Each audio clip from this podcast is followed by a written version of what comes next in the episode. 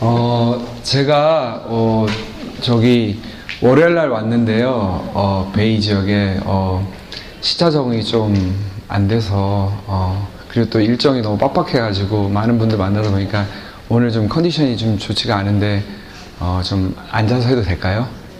네, 좀, 그래도 하다 보면 가끔씩 제 얼굴 보고 싶을 때가 있으니까 그때는 또 일어나고 이렇게 또 하겠습니다. 네, 네. 그리고 그, 제 그, 이 오래된 맥북 앞에 있는 거는 그냥 한 번만 보시고 지금 웃으시고 그냥 끝입니다. 앞으로 이제 웃지 마세요. 이거 계속 이거 보시면서 웃지 마세요. 강의하는데 예, 굉장히 이게 disturbing 되는데 그냥 예, 끝, 끝입니다. 이제 이걸로 네 끝이고 어 제가 지금 애플사 간접 광고를 자꾸 해주고 있는 것 같아서 잠시만 예, 이걸 좀 가리겠습니다. 다른 걸로. 예.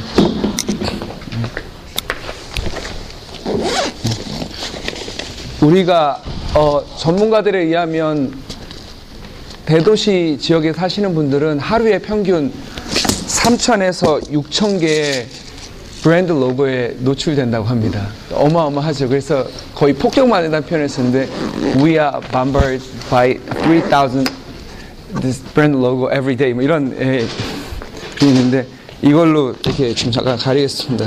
예, 이거는 제가 얼마 전에 번역해서 낸 책입니다. 차라리 이게 더 나을 것 같아서. 네. 네. 네, 어, 네. 이제 시작하겠습니다. 오늘은 크게 두 개 세션으로 어, 메시지를 나눌까 합니다. 먼저 어, 첫 번째 세션은요. 어, 살아남게 하는 은혜라는 제목으로 약간 설교 스타일의 강의를 하려고 합니다. 그리고 브레이크 타임 가진 뒤 이후에 어, 우리가 제국이라고 하는 어, 이런 우리 사회의 거대한 어떤 좀 구조 속에서 어떻게 하나님 나라의 백성으로 다른 삶의 양식들을 점조직처럼 구축해 가면서 살아갈 수 있는가에 대해서 이야기를 나누려고 합니다. 좀 성격이 좀 판이하게 다른데 왜 제가 굳이 이런 좀 엉뚱한 시도를 하려고 하냐 하면, 어, 미국이라는 곳에 와서, 어, 저도 캐나다에서 한 9년, 10년 가까이 살았지만, 어, 내 안쪽으로, 자, 겉으로는 잘 지는 것 같지만 속으로 내상을 입으신 분들이 좀 많이 계신 것 같아요. 내상이라는 것은 안쪽으로 상처를 많이 받았다는 건데, 그래서 일부에서는 약간의 좀 위로의 메시지를 좀 전해드리고, 2부에서는 우리가 어떻게 좀 다른 삶의 양식을 전투적으로 좀 살아낼 것인가, 이렇게 그렇게 좀 전해보면 더 좋겠다는 생각이 여기 와서 들어서 제가 좀 계획을 수정을 약간 했습니다. 어, 먼저, 음, 올해가 거의 다 끝나고 있는데요. 여러분들 혹시 New Year's Day에 저기 새해 계획들 세웠던 거 혹시 다 기억하고 계세요? 다 잊어버렸죠? 예, 왜냐하면 오늘이 금요일인데 여러분 지난주 주일날 설교 제목 다 모르시죠? 예, 그렇습니다. 뭐 우리는 15분만 지나면 다 까먹잖아요. 메멘토의 그 영화의 주인공처럼 다 까먹 잊어버리는데 좋습니다. 저는 기억하고 있습니다. 올해 제 목표가 살아남기였습니다. 예, 왜 살아남기냐, 뭐 독립투사도 아닌데 뭐 이렇게 비장하냐, 이렇게 할지 모르지만, 음, 제가 2002년도에 캐나다 토론토에서 가서 이제 신학을 공부를 하면서 교회 사역을 했었습니다. 그리고 있다가 2011년도 2월에 한국으로 돌아갔습니다. 그리고, 어, 2년 반 정도의 시간을 제가 지금 보냈는데요. 여기 이번에 샌프란시스코에 와가지고 여러분들이 많은 분들이 한국 어떠냐 이렇게 물어보더라고요. 어제도 제가 GTU에 있는 그 spiritual theology 하시는 목사님들 여섯 분이 초대를 해주셔서 만나서 점심을 먹으면서 얘기하면서 한국이 좀 어떻습니까? 이러길래 제가 딱 한 단어로 얘기했습니다. 야만적입니다. 이렇게 얘기했습니다. 예. 한국 사회 정말 야만적입니다. 예. 정말 야만적이에요. 뭐 여러분들 좀 모르겠어요. 여러분들은 이게 얼마나 마음에 다가올지 모르겠지만 어, 빈부격차가 너무 심하고요. 가난한 사람들이 살기에 너무 힘든 세상이 되고 있어요. 정말로. 이게 지금 제가 예를 들자면 많이 들 수 있는데 이 강의 시간을 할 수 있는 한좀 아끼고 싶어서 세이브하고 싶어서 지금 제가 생각하겠습니다. 그러면 여러분하고 공감대가 형성이 될 수 있을지 모르겠는데 공감대 형성하기 위해서 몇 가지 예를 드는 게 좋을까요? 아무튼 한국 사회가 엄청 야만적입니다. 뭐 한 가지만 예만 예를 한번 들어볼게요. 한국에서 제일 많이 팔리는 과일이 지금 뭔지 아세요? 바나나입니다. 바나나가 국민 과일이라는 별칭이 붙어 있습니다. 요즘 한국 걸핏 하면 뭐 국민 여동생, 뭐, 뭐 국민 여가수, 뭐 국민 과일 이런 거 있잖아요. 바나나가 제일 쌉니다. 그래서 근데 과일 값이 얼마나 비싼지 사과가 하나에 한국 돈으로 2천 원 정도 합니다. 그러니까 여기 물가가 비싸다고 해도 한국은 따라가지 못죠. 배는 하나에 2, 3천 원씩 합니다. 그러니까 가난한 사람들은 정말 이렇게 먹을 수가 없습니다. 예. 그리고 그 한국의 그 minimum 저기 wage를 받지 못하는 분들이 20%가 넘습니다. 예. 그래서 점점 1%를 위한 사, 사회, 상위 top 1%를 위한 사회로 점점 가고 있는데요. 구체적인 현실을 들면 되게 눈물 나는 사연이 많이 있습니다. 뭐 이를테면 제가 서울에 혹시 살아보신 분들 중에 수율이라는 동네가 이- 있는 걸 아실 분은 아실 거면 제가 강북구 수율에 있는데 강북과 강남이 이렇게 한국 엄청난 대조가 되잖아요. 그래서 저는 구 자체가 강북구입니다. 강북 중에 강북, 강북구. 그래서 수율에 살고 있는데 어 저희가 서울에서 가장 가난한 동네 중에 한 군데입니다. 제가 살고 있는 그 빌라라고 하죠. 연립주택 같은 거기에 어 사람들이 어떤 사람들이 사냐면요. 어 밑에 층 2층 아이들이 엄마 아빠 없이 한 달을 둘이 살았습니다. 방치돼 있었습니다. 중학교 1학년 여자애하고 7살짜리 여자애하고 아직 kindergarten 다니는 preschool 다니는 여자애하고 이렇게 둘이 엄마 아빠 없이 한 달을 그냥 방치돼서 살았습니다. 이- 이건 뭐 영화 얘기 아니고 실화입니다. 예, 예, 실화. 그래서 그거를 보름이 지나서야 저희는 알게 됐고 엄마 아빠가 안 보이길래 어느 날 물어봤습니다. 우연히 마주쳐서 너 요즘에 엄마 아빠 안 보이는데 어디 편찮으시니? 물어봤더니 엄마 아빠 어, 지방에 가셔서 안 계세요. 그러더라고요. 그래서 자세한 사정을 물어보는 것 자체가 애들에게 상처가 될 수 있을 것 같아서 안 물어보고 그냥 그러면 알았다. 그러고서는 제가 어 저녁을 이렇게 준비를 하다가 자꾸 밑에 집 애들이 생각이 나서 내려가 가지고 우리 집에 와서 같이 밥 먹자고 그래갖고 집에 와서 그때부터 이제 밥도 먹고 불편할 것 같으면 반찬해서 밑에 갖다 주기도 하고 그게 무슨 뭐 뉴스에 나올 법한 뭐 사건 사고가 아니라 그냥 일상적으로 이렇게 일어나는 예, 이- 일입니다. 그리고 옆집 아저씨 저희 우리가 301호였고 여기가 302호인데 아 302호인데요. 옆집 아저씨는 아줌마가 5년 동안 캔서 때문에 이렇게 하다가 저희가 그 집에서 5월 달에 이사를 했거든요. 그 근처에 있는 바로 옆에 있는 도수로. 근데 저희가 이사하기 3일 전에 아주머니가 돌아가셨습니다. 예, 돌아가셨는데 어, 제가 왜 이 얘기를 왜 하냐면 원래 아저씨가 좋은 집을 사서 이사를 가려고 어, 그렇게 알아보다가 아줌마가 암에 걸린 걸 알게 돼서 5년 동안 돈을 다 써버렸습니다. 그래서 근데 아저씨는 그냥 조그만 회사에 다녀요. 무슨 막 대기업 흔히 말하는 그런 아주 뭐 연봉 높고 뭐 여기 우리 여기 식으로 하면 실리콘밸리 다니고 이런 사람이 아니라 그냥 한 달에 월급을 끼켜봤자 2, 300만 원 받는 그런 아주 저- 그냥 평범한 사람입니다. 그런 사람이 아들 하나 있고 아줌마 하나 있는데 아줌마는 암투병 하느라고 돈이 계속 나가고 그리고 아들 하나라도 건강하게 자라면 좋은데 아들은 어 발달 장애, 정신체 장애가 있습니다.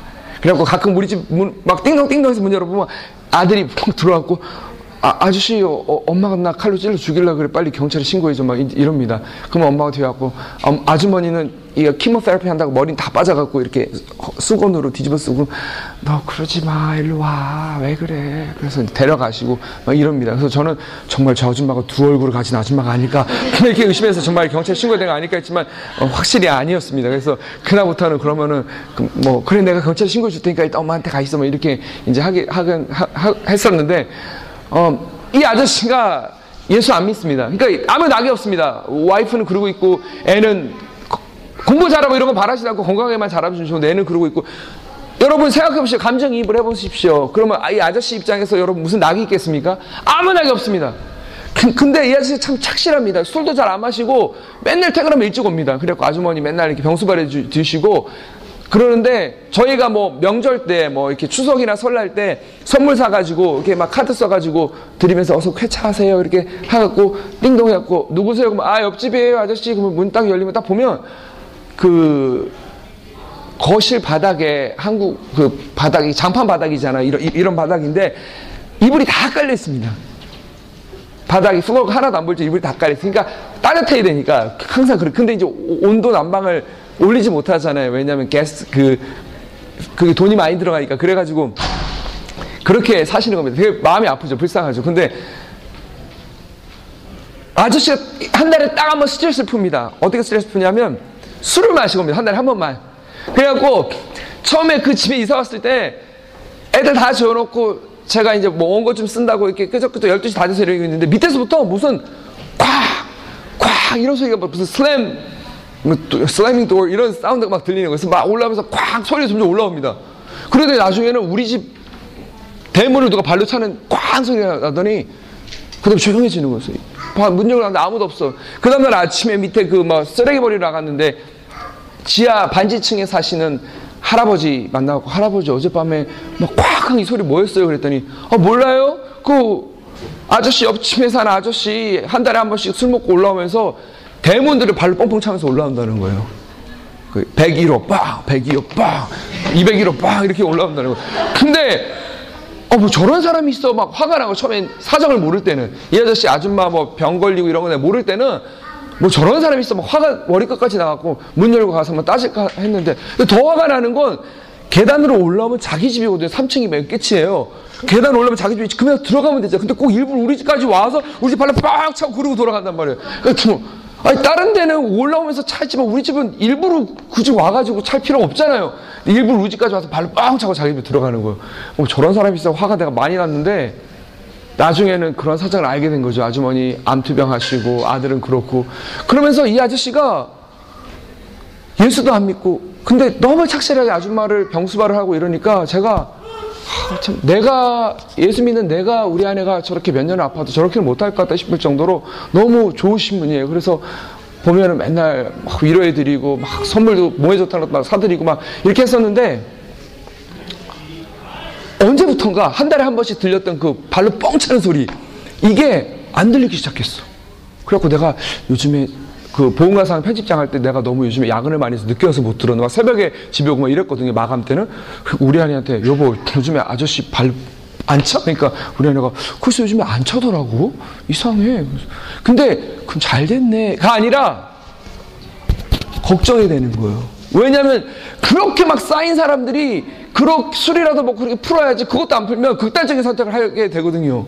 그러니까 어좀 발로 좀 차주지 왜 안 차지? 뭐 이런 마음이 드는 거야. 근데 그 아침에 그 얘기를 하고 저녁에 퇴근하고 집에 와갖고 있는데 밤에 잘려 그러는데 진짜 파!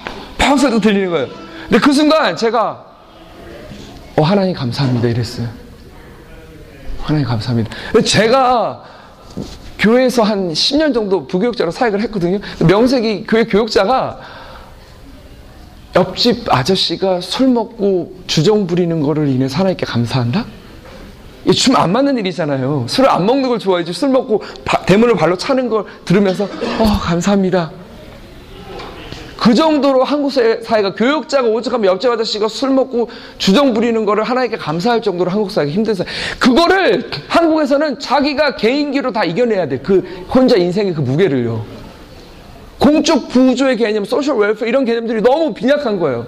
그러니까 이런 일을 딱 겪으면 젊은 애들한테 청년이나 교회 청년들이 얘기하면 야 우리 옆집 아저씨 이래 그러면 아, 너무 안 됐다 하면서 마음속에 별로 무슨 생각하는지 아세요? 한국 사람들은 아, 그러니까 우리가 좋은 대학 가야지.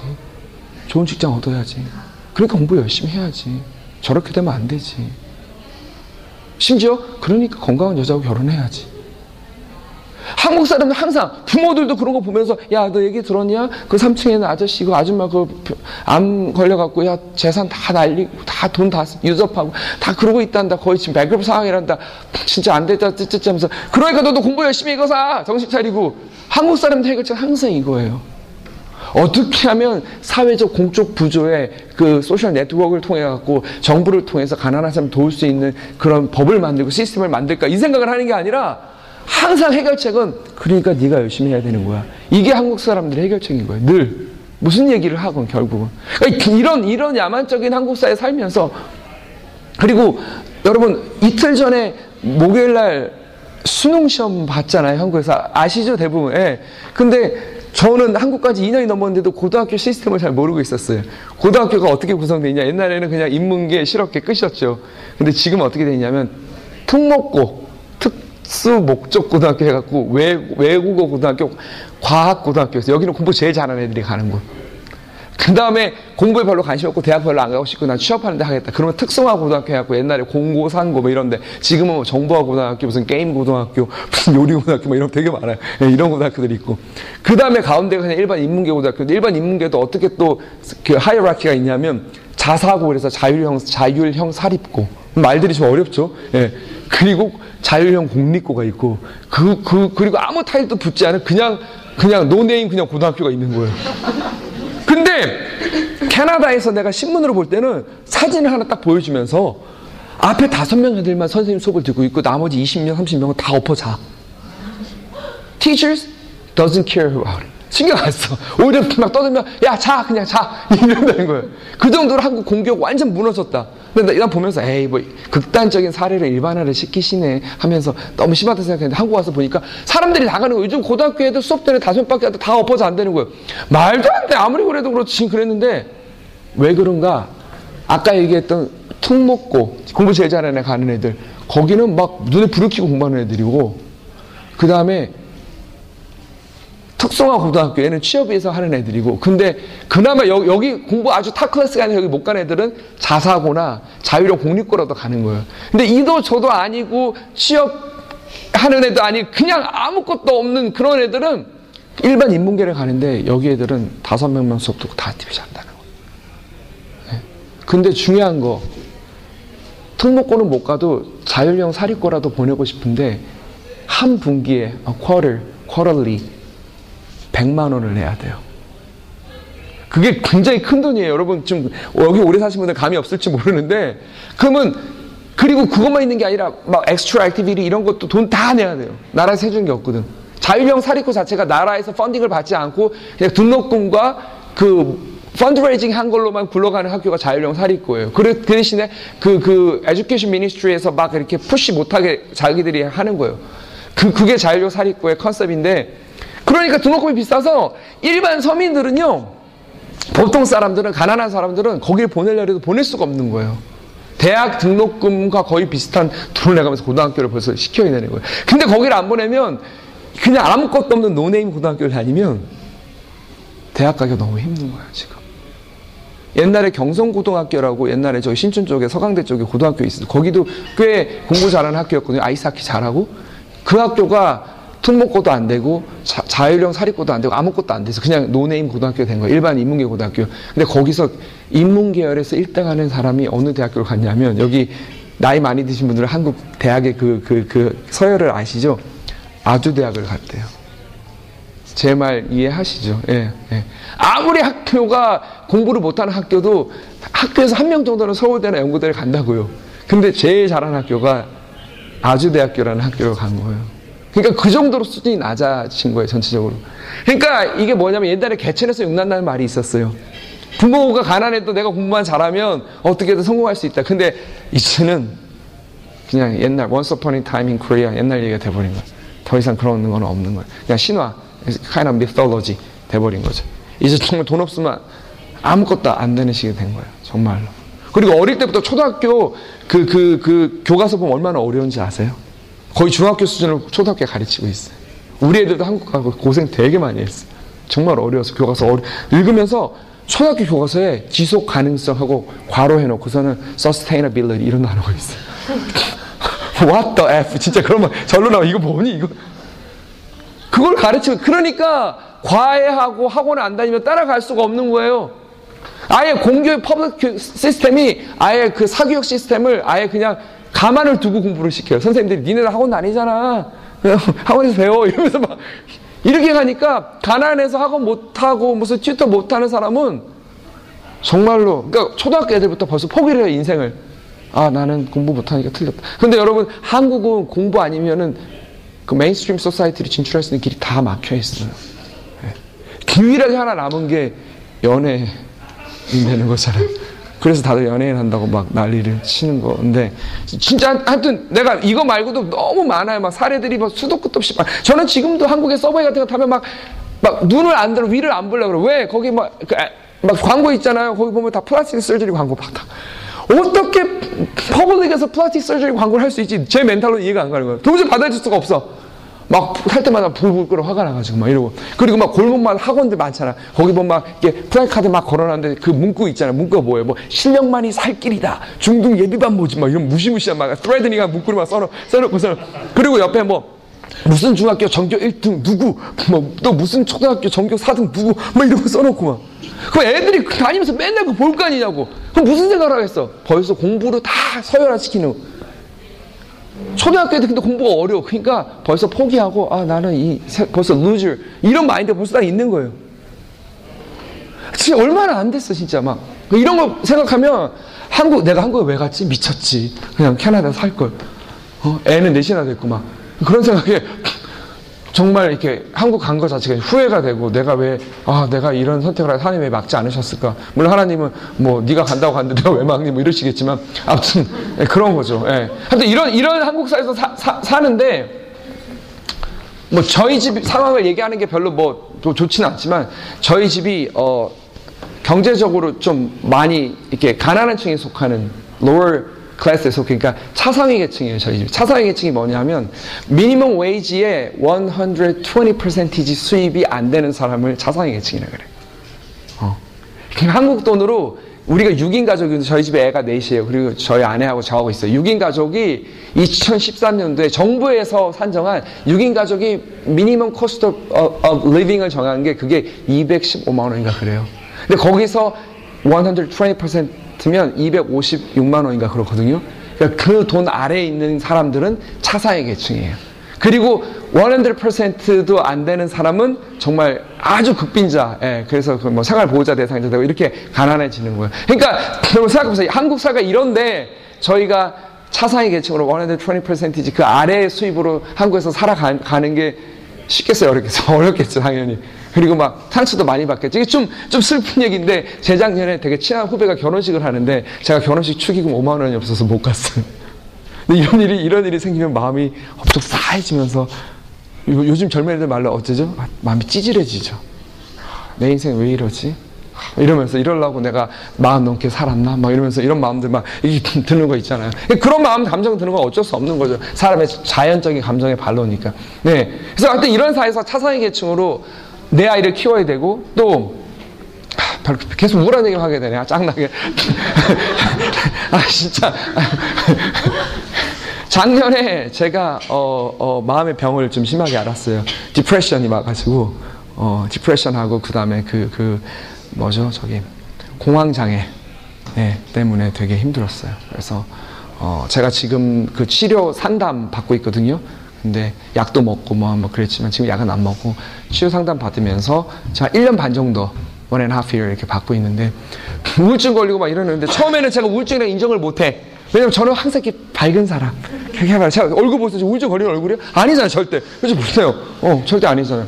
밝은 얼굴. 내가 왜 우울증이 걸려? 말도 안 돼. 의사가 우울증이시네요. 뭐 이렇게 얘기하는데 약 처방해 줬는데 prescription 약 처방해 줬는데 안 먹어봐, 안 먹고, 찬장에 넣어놓고, 내가 무슨 우울증이야? 막 이러면서 안 먹고, 뭐 잠깐 있으면 지나갈 거야. This too, this too shall pass away, okay? 뭐 이러면서, 막 이러면서, 그냥 안 먹고 막 이렇게, 시간 지나면 괜찮아지겠지 뭐, 이렇게, 이렇게 생각했는데, 우리 아내가 잠을 자는데, 자다 잠에 깬, 밤에 깬 거예요. 왜? 잠이 안 오냐, depression 걸리면.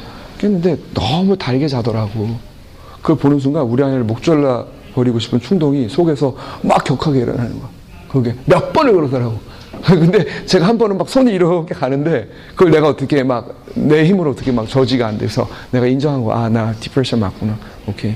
그리고 아침에 일어났는데 애들을 밥을 차려서 차려 먹이고 학교를 보내줘야 되는데 갑자기 가슴이 막 막히면서 막 호흡 곤란 오는 거 아세요? 그래서 막 호흡 곤란 숨이 막 막혀갖고 가슴이 막 쥐었다 하시 숨을 못 쉬는 거예요.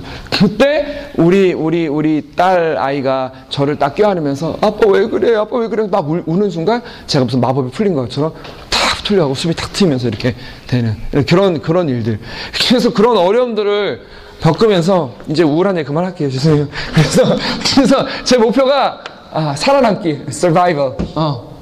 survival 하자. 한국에 살아남기. 그게 제 목표다. 이렇게 생각한 거예요. 근데 저만 저만 그런 게 아니라 우연찮게 작년 연말과 예, 작년 연말과 올 초에 어, 제 지인들을 만나면서 어, 새해 목표가 뭐야? 얘기해 줘봐 내 기도 기도할게. 어, 이렇게 이런 얘기 하잖아요 우리 크리스천들이니까. 근데 어 나 살아남는 게 목표야. 어, 너도 그래? 그러면서 이런 애들이 몇 명이 더 있는 거야? 그 오죽하면 그거를 아주 그냥 그 명백하게 아티큘레이션을 해갖고 보통 그렇게 직접적으로 얘기 안 하잖아요. 그냥 뭐 올해는 좀 더 잘 살았으면 좋겠어 이렇게 얘기하지. 근데 대놓고 그냥 어 나 살아남았으면 좋겠어 이렇게 대놓고 얘기하는 애가 저 말고도 세 명이 더 있는. 이 뭐지? 허거 한국 사회가 이 정도였던 건가? 뭐 이러면서 아 그동안 마이크가 안 됐군요. 아 그래서 목이 아팠구나. 아무튼 아무튼 그래서 상황이 다를 뿐 견디고 살아남는 것이 새해 목표인 사람들이 참 적지가 않았어요. 그래서 갈수록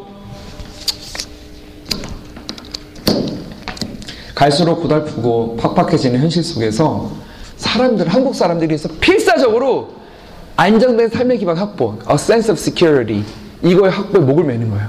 그래서 막 초등, 막 초등학교 뭐야, 유치원 들어간 애한테, 여러분 그거 아세요? 영어 유치원 있는 거 아시죠? 근데 영어 유치원 아니고 일반 유치원, 우리 막내도 다섯 살짜리 우리 넷째도 일반 유치원 다니는데, 거기서도 영어를 five days a week. 영어 수업이 매일 있어요, every day. 그리고 애들 막 단어를 외우게 해. 그리고 무슨 이렇게 무슨 막 이렇게 정형화된 이렇게 포멀한 형식은 아니지만 약간 이렇게 막 노는 형식으로 해갖고 퀴즈를 봐. 그리고 잘 맞추면 막 이렇게 그 캔디 하나 더 주고 막 이런 식이거든요. 하, 진짜 한국 사회 돌아버리겠어.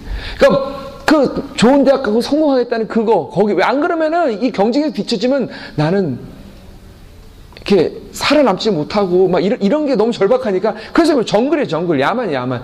그러니까 다들 살아남는 게 목표야. 근데 중요한 건 아까도 제가 얘기했지만 가난한 사람들은 살아남는데 사람들이 다 목을 메고 있잖아. 근데 그 살아남는 거 그 경쟁에 가입조차도 할 수가 없는 거예요. 그 경쟁에 뛰어들 수조차도 없어. 그런 자격 자체가 아예 그냥 배제돼 버렸어. 가난한 사람들 아예 아예 그냥.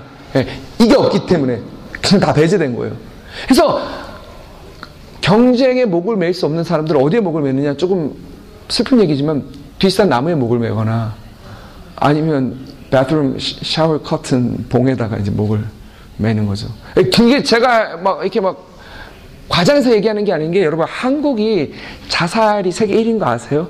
세계 2위 국가를 거의 두 배 차로 따돌리고 막 단독 1위를 질주하고 있어요. Proudly Korean. Sorry. 그래서 그래서 몇 명이냐면 2011년도 통계로 벌써 2년 전 통계로 하루에 everyday 42.7 42.7명이 죽어요. 매일 자살로만. 자살로만 다른 뭐 교통사고 무슨 뭐 무슨 병 이런 게 아니라 그냥 오직 자살로만 43명이 죽고 있다고요. 제가 여기 샌프란에 와가지고 이렇게 막 뭐 요세미티도 가고 막 이렇게 막 여기 목사님들 만나서 막 교제하고 막 재밌게 보내는 동안에도 사람들이 계속 자살을 느끼죠. 제가 작년에 우울증 되게 심하면서 자살 충동이 몇 번 있었는데 그 옮기 시내가 옮기지도 않았어요. 그래서 다행히 여기 이렇게 여러분하고 같이 만날 수 있었는데 이게 막 그런 마음이 감정입이 너무 잘 되는 거예요. 자살한 사람들하고. 그래가지고 자살했다는 사람 신문 기사를 아티클을 보면 3일을 우울해 세어나지 못해 내가. 그 마음이 느껴져. 여기서 여기가 여기가 이제 아파트 옥상이라 칩시다. 25층 옥상. 그럼 옆에다가 핸드폰 하고 뭐 이렇게 지갑하고 내려놓고 딱 밑에 보면서 뛰어내리려고 하기 직전에 그 사람의 마음에 여러분 감정이입을 한번 해보세요. 이 사람이 얼마나 외롭고 얼마나 무섭고 얼마나 슬펐을지 한번 상상을 해보세요. 그러고서는 안녕 이놈의 세상아. 그걸 뛰어내리면 끝인 거예요. 끝인 거예요. 그 예수님은 내가 온 것은 양으로 생명을 얻게 하고 더 풍성히 얻게 하려 함이라라고 말씀하심으로써 기독교가 생명의 종교임을 천명하셨어요. 근데 예수님이 주시고자 하시는 그 풍성한 생명을 누리기는커녕 자기가 자기 목숨을 스스로 끊어야 될 정도로 사람들이 삶의 매일 가장자리까지 몰리고 있거든. 그냥 맨 가장자리, 삶의 가장자리 막여 벼랑 끝까지 몰리는 거야. 땅 끝까지 몰, 몰리는 거야. 여기서 뛰어내리, 내, 그래서 버티는 사람 버티고, 안 그러면 뛰어내리고, 버티는 사람은 우울증 걸리고, 안 그러면 뛰어내리고. 아, 진짜 좀 너무 내가 좀 절박하게 하는 건지 모르지만, 진짜 그런 분위기 것 같아요. 그래서, 그러고 나서 교회 갔는데, 교회에서는, 여러분, 땅 끝까지 가서 복음을 전합시다 이러는데, 어, 이미 우리가 땅끝에 몰려있는데 어디 땅끝으로 가라는 거지? 막 이, 렇게 저는 생각이 드는 거예요. 이미 우린 땅끝에 있는데 여기가 땅끝인데 또 어딜 땅끝으로 가라는 건데? 이런 이런 절박한 마음들. 예. 이렇게 이렇게 살아가고 있었어요. 그러면서 하나님의 은혜를 제가 다시 구하게 됐어요. 근데 왜 하나님 은혜를 다시 구했냐? 언제나 하나님 은혜를 안 구했냐 그랬는데 제가 좀 교만한 사람이라서 왜 이런 사람들 너무 싫은 거야, 막. 뭐, 뭐, 얘기만 나면, 어, 하나님 은혜, 은혜, 막 이런 사람도 있잖아요. 뭐, 뭐, 조금만 잘 되면, 어, 하나님 은혜가 너무 질 너무 충만해, 막 이러고. 뭐, 말만 하면 은혜, 막. 맨날 은혜 드립 치시는 분 있잖아. 그러면 진짜, 너무 싫은 거야, 그게. 그래갖고 그러다 보니까, 하나님 은혜를 싫어할 사람이 없는데 너무 사람들이 막 말만 하면 은혜 은혜 하니까 아 I'm sick and tired of 은혜 진짜 은혜 얘기 나면 짜증나는 거야 뭐든지 무조건 은혜로 다 그냥 다 이렇게 은혜 드립을 치니까 너무 은막지 그리고 그래서 막 이렇게 왠지 그 은혜라는 애하고 제가 점점 이렇게 좀 멀어지는 거야. 약간 이렇게 하면서 아, 좀 저리 가. 아, 좀, 좀. 그리고 너무 막, 막 말만 열면 은혜 은혜 하는 사람들 보면 왠지 좀 이렇게 약간 이게 교만한 마음, 이렇게 약간 좀 수준 난 크리스천으로 보이는 거야. 약간 뭐 저처럼 이렇게 좀 뭐 신학 공부하고 약간 책도 많이 읽고 이런 크리스천들은 어, 함부로 은혜는 말 쓰지 않죠. 아무거나 이런 이런 이런 좀 교만한 마음이 이제 갖게 된 거죠. 그러고 있, 있다가 제가 막 우울증 걸려 뭐 한국사 일에 어, 나의 올해 목표는 살아남기 뭐 이러니까 어, 하나님의 은혜가 겸손한 마음이 돼서 그냥 거의 뭐 수로보니게 여행처럼 그냥 이 테이블 밑에 떨어진 부스러기도 부스러기라도 좋으니 제발 그거라도 좀 먹게 해주십시오. 거의 뭐 이런 절박한 마음이 이제 되더라고요. 예. 근데 제가 은혜를 그렇게 싫어했다는 걸 얘가 알고서는 저한테 오려고 하질 않는 거예요. 너 그동안 나 싫어했잖아 하면서 저한테 좀처럼 이렇게 다가오려고 하질 않더라고요. 그러고 있다가 그러고 있었는데 정말 하루하루 살아가는 것이 정말 고통의 상황에서 하나님의 은혜가 과연 어떤 모습으로 나타날까? 그거를 제가 이제 묵상하고 고민을 하게 된 거예요. 그래서 많은 사람들이 하나님의 은혜라고 말하면 이런 느낌이 있어요. 이 우리 아주 치열한 삶의 현장과는 다분히 거리가 먼 약간 좀 우아하고 고상한 뭐 그런 식으로 생각하는 게 쉽잖아요. 하나님 은혜 그러면 막, 막 먹고 살려고 막 이러고 막 부장이 막 서류 더미 집어다니면서 이것도 왔어 막 이런 모습은 은혜하고 먼저 거리가 멀잖아. 어? 거리가 멀고 은혜하면 뭔지 막 손 들고 눈물 흐르고 막 어? 그리고 그, 그래갖고 이렇게 딱 그 out of 아 저기 저기 뭐 뒤에 이렇게 배경 탁 날리면서 out-focusing 해갖고 딱 사진 찍고 뭐 이런 장면이 은혜가 생각나지 어? 뭐 이렇게 막 땀 흘리면서 막 인상 써가면서 한 푼이라도 더 벌려고 막 이런 모습과 답은 사뭇 거리가 멀잖아요. 근데 저는 분명히 여러분들께 말씀드리고 싶은 게 뭐냐면 참된 은혜는 그런 고상하고 우한 것이 아니라 성경에 보면 은혜라는 것은 커반 사람들이 막 죽어가는 와중에 막 너무 힘들어서 막 to death, 막 to death. 너무 힘들어서 막 죽어가는 죽을 정도 힘든 상황에서 하나님 살려주세요! 울부짖는 거야. 그냥 너무 기도가 심플해. 제발 좀 살려주세요. 그럴 때 나타나는 구원하는 은혜가 사실 성경에서 말하는 대부분의 은혜인 거예요. 그러니까 context는 다르지만 여러분들도 여기 사는 거 쉬운 사람 아무도 없죠. 다들 사는 거 힘드시죠 예, 뭐 경제적인 문제고 뭐 공부하는 게 안 돼 갖고 막 계속 막 fail하던 뭐 아니면 뭐 직장에서 스트레스를 받고 뭐 관계 문제건 어떤 whatever you name it 그런 문제로 여러분 다 막 힘드실 거예요. 근데 하나님의 은혜는 이런 거죠. 정, 아 이놈의 마이크 짜증나네. 신체적, 정서적, 경제적 메마름 속에 몸부림치는 이들을 견디게 하고 살아남게 하는 은혜가 진짜 하나님의 은혜라는 거예요. 그 얘기를 오늘 밤 제가 여러분께 해드리고 싶은 거예요. 사실 성경 전통에 보면 하나님의 하나님을 어떻게 체험하느냐 두 가지 큰 전통이 있어요. 하나는 God the Liberator, 해방자 하나님. 그래서 뭐 출애굽을 시킨다든지 뭐 이런 하나님의 모습들 있잖아요. 그리고 막 이렇게 막 적군들이 쳐들어와서 막 성을 막 둘러쌌는데 다음날 보니까 다 죽어 있고 다 떠나 있고 이런 구약에 보면 뭐 기적 같은 이런 구원의 이야기도 나오잖아. 그런 것들이 God the Liberator의 그 tradition이 있고 또 하나가 God the Sustainer.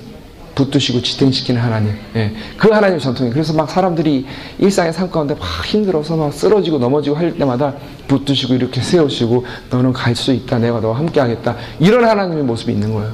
근데 저는 오늘 God the Sustainer와 God the Liberator 이 모습 중에 특별히 Sustainer의 하나님을 그래서 살아남게 하는 우리를 정말 서바이벌 할 수 있게 해주시는 그런 하나님의 은혜를 여러분과 조금 이렇게 나누려고 해요. 근데 그걸 누구 때문에 나누려고 하냐면 성경에 나오는 인물 중에 해갈, 하갈이라고 하는 인물을 통해서 여러분과 나누려고 해요. 하갈 아시죠? 하갈 아세요? 아브라함의 첩이었잖아요. 예, 아시죠? 여종이었다. 근데 왜 하필 하갈이냐? 아브라함도 있고, 세라도 있고, 있는데 왜 하필 하갈이냐? 사실 우리가 성경을 읽을 때 이런 습관이 있어요. 항상 나를 주인공과 동일화 시켜서 이렇게 읽는 습관이 있어요. 그죠? 성경 어떤 읽을 때 대부분 예수님만 빼놓고, 감히 우리 예수님은 못하죠. 어, 일 안 되니까. 예수님만 빼놓고 대부분 우리 주인공하고 감정이입시켜서 성경을 읽거든. 대부분. 근데 여러분, 우리 솔직히 보세요. 우리는 사실 우리 대부분의 주인공이 아니에요. 그렇지 않아요? 그러니까 생일날 하루만 주인공이지 대부분 우리 주인공이 아니라고요. 우리 삶 살아가 대부분 우리는 주변부 역할이에요. 우리 뭐 메인 롤을 맡지는 않아요. 그래서 주변부 역할에서 보면 사실 성경을 여러분 주변 사람들의 역할에서 주변 인물 그러니까 그동안 보지 못해도 주변 인물의 관점을 성경 한번 읽어보세요. 사실 성경이 새롭게 읽힙니다. 주변 인물의 관점에 성경을 다시 리리딩을 하면 우리가 생각하지 못한 영광과 통찰을 얻을 수 있어요. 제가 말씀드렸다시피 우리 대부분은 다윗보다는 요나단에 가깝고요. 룩보다는 나오미에 가깝고 야곱보다는 에서에 가깝고요. 야곱의 열두 아들 중에서도 뭐 유명한 요셉이나 뭐 이런 사람보다는 이름도 잘 기억 안 나는 그런 뭐 나쁜 형들에 가까운 거예요. 우리가 사실은. 그리고 예수, 예수님의 열두 제자 중에서도 그 inner circle이 있잖아요. 세 사람 아시죠? Peter, John, 그 다음에 제임스 이게 세 사람이 있는데 왜냐하면 예수님이 세 사람 좀 편애를 하셨어요. 여러분 아시다시피 회당장이 야이로의 딸, Jairus의 딸을 고치러 들어갈 때도 세 사람 외에는 들어오면 허락지 아니하시고 여러분 그거 읽으면서 무슨 생각하세요? 막 제자들이 들어가자 이러는데 세 명만 떠들니까 잠깐 너희는 밖에 나머지 아홉 명 제자 엄청 민망 뭐지? 어, 기분 나쁘고 어 재수없어 진짜 힘들지 않겠어요? 나머지 아홉 명은 exclude 된 거예요. 세 명만 들어오라 그랬어 기분 나쁘게 그리고 또 그 transformation 변화산에 올라갈 때도 예수님이 세 명만 데리고 갔어요. 짱나게. 나머지 한 명은 산 밑에 이렇게 하고 세 명만 데리고 올라가서 막 옷이 아시잖아요. 무슨 세상에서 무슨 뭐 이렇게 세, 아무리 그 좋은 detergent를 써도 깨끗하게 할 수 없으면 막, 막 하얘져가지고 그 얘기 아시잖아요. 다. 그 얘기. 그러니까 그런 것도 그렇고. 또 심지어 십자가 못 박기 전에 겟세마니 동산에서 막 뭐 땀방울이 핏방울이든 기도할 때도 예수님 계시고 돌 하나 던질 만한 거리에 세 명의 제자가 있고 또 돌아만 던지면 그래 아홉 명의 제자 이렇게 있었어요. 어, 완전 차별. 이거 뭐 죽기까지 차별. 와 철저히 차별. 이게 그래서 그 사람들은 이너 서클이라고 하는데 솔직히 우리 대부분은 이너 서클로 간 적. 여러분 봐. 뭐 회당장 야이로의 딸 그 들어갈 때 세 사람만 들어갔다 그러면 여러분 당연히 나는 세 사람 중에 속할 거라 생각하고 여러분 성경 읽잖아. 저는 성경 읽을 때 절대 그렇게 안 읽혀요. 난 밖에서 기다리면서 짱나 죄송서 세 명만 들어가고 저는 솔직히 항상 그런 것처럼 읽히거든요. 변화선 올라갈 때도 못, 못 올라가서 위에서 뭔 일이 있는 거지? 이렇게 이, 런 관점이지 제 관점은 여러분처럼 같이 올라가서 주님 여기다가 뭐 텐트 세 개를 짓고 막 이러면서 뭐 요세미티도 아닌데 왜 텐트를 짓는지 모르겠지만 아무튼 뭐 이런 분위기 뭐 이런 분위기 그 대부분 우리가 이 성경에 이렇게 읽는 거예요. 근데 여러분 인정하세요. 우리 대부분은 제자들 중에서도 초, 우리 초등학교 시절에 성경 퀴즈대에 맞추려고 막 외웠, 외웠지만 지금은 다 까먹어버리 이름도 기억 안 나는 듣보잡 제자들 그게 사실 우리의 모습이에요. 우리가 뭐 그 유명한 제자들에 속해 있는 사람이 아니라고요. 그리고 뭐 우리 뭐, 뭐 그거 읽을 때도 사도 행전 그 액트 읽을 때도 대부분 막, 막 바울 폴 입장에서 읽잖아요. 뭔 폴?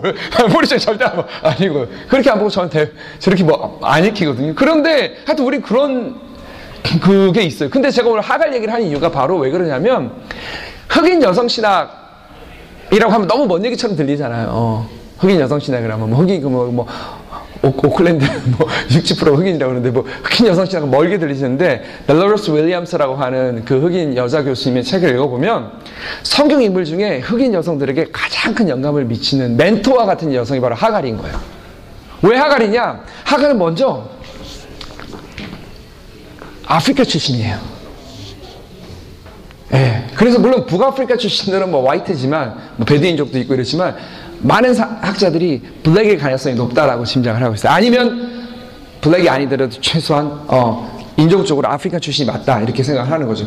그런 면에서 흑인 여성들과 인종적으로 공감대가 벌써 형성이 되고 그 다음 하갈이 나중에 보면은 광야로 쫓겨나가지고 이스마엘 혼자 데리고 살잖아요.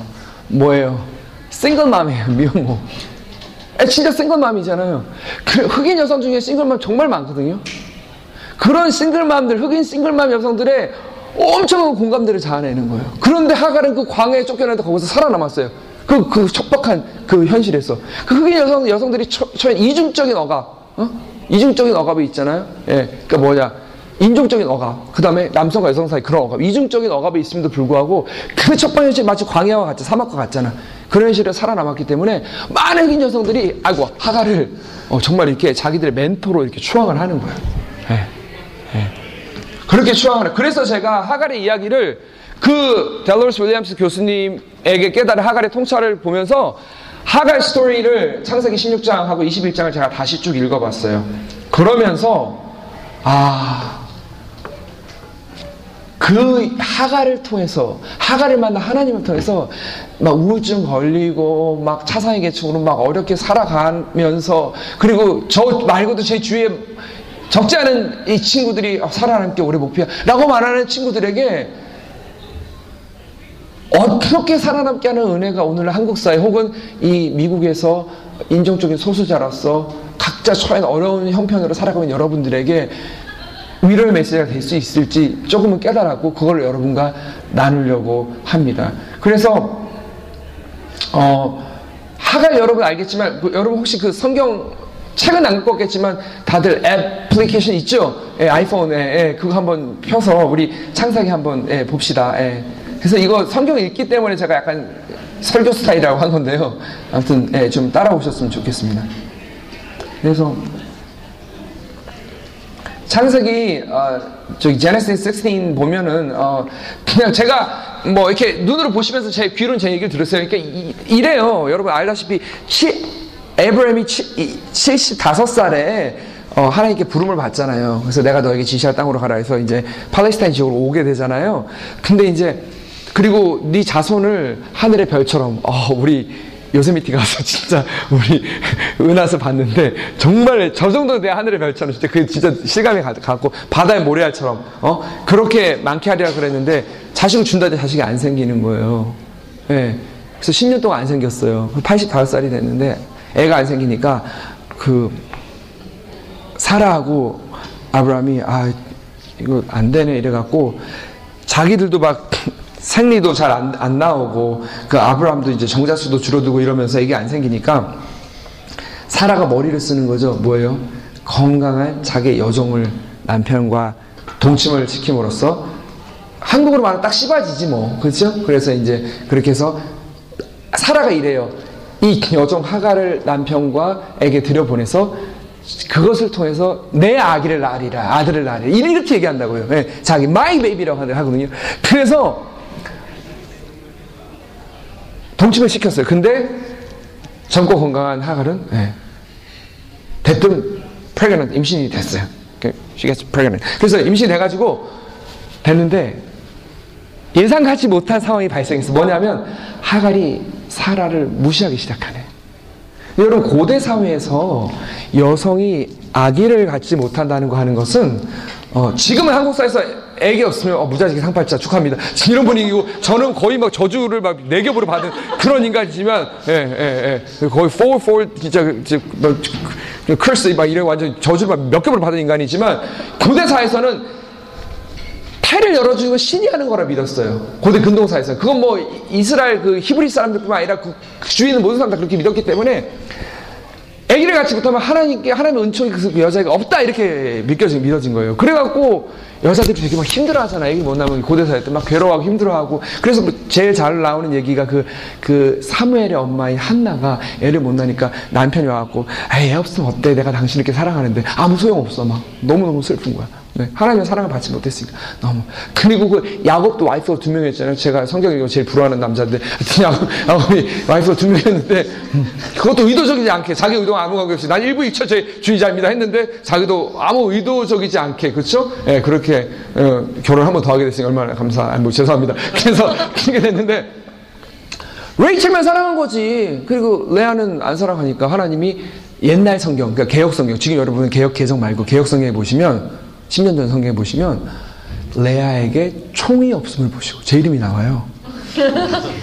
36장에 보면 레아에게 총이 없, 총이라는 건 은총, 총의 사랑 총자거든요.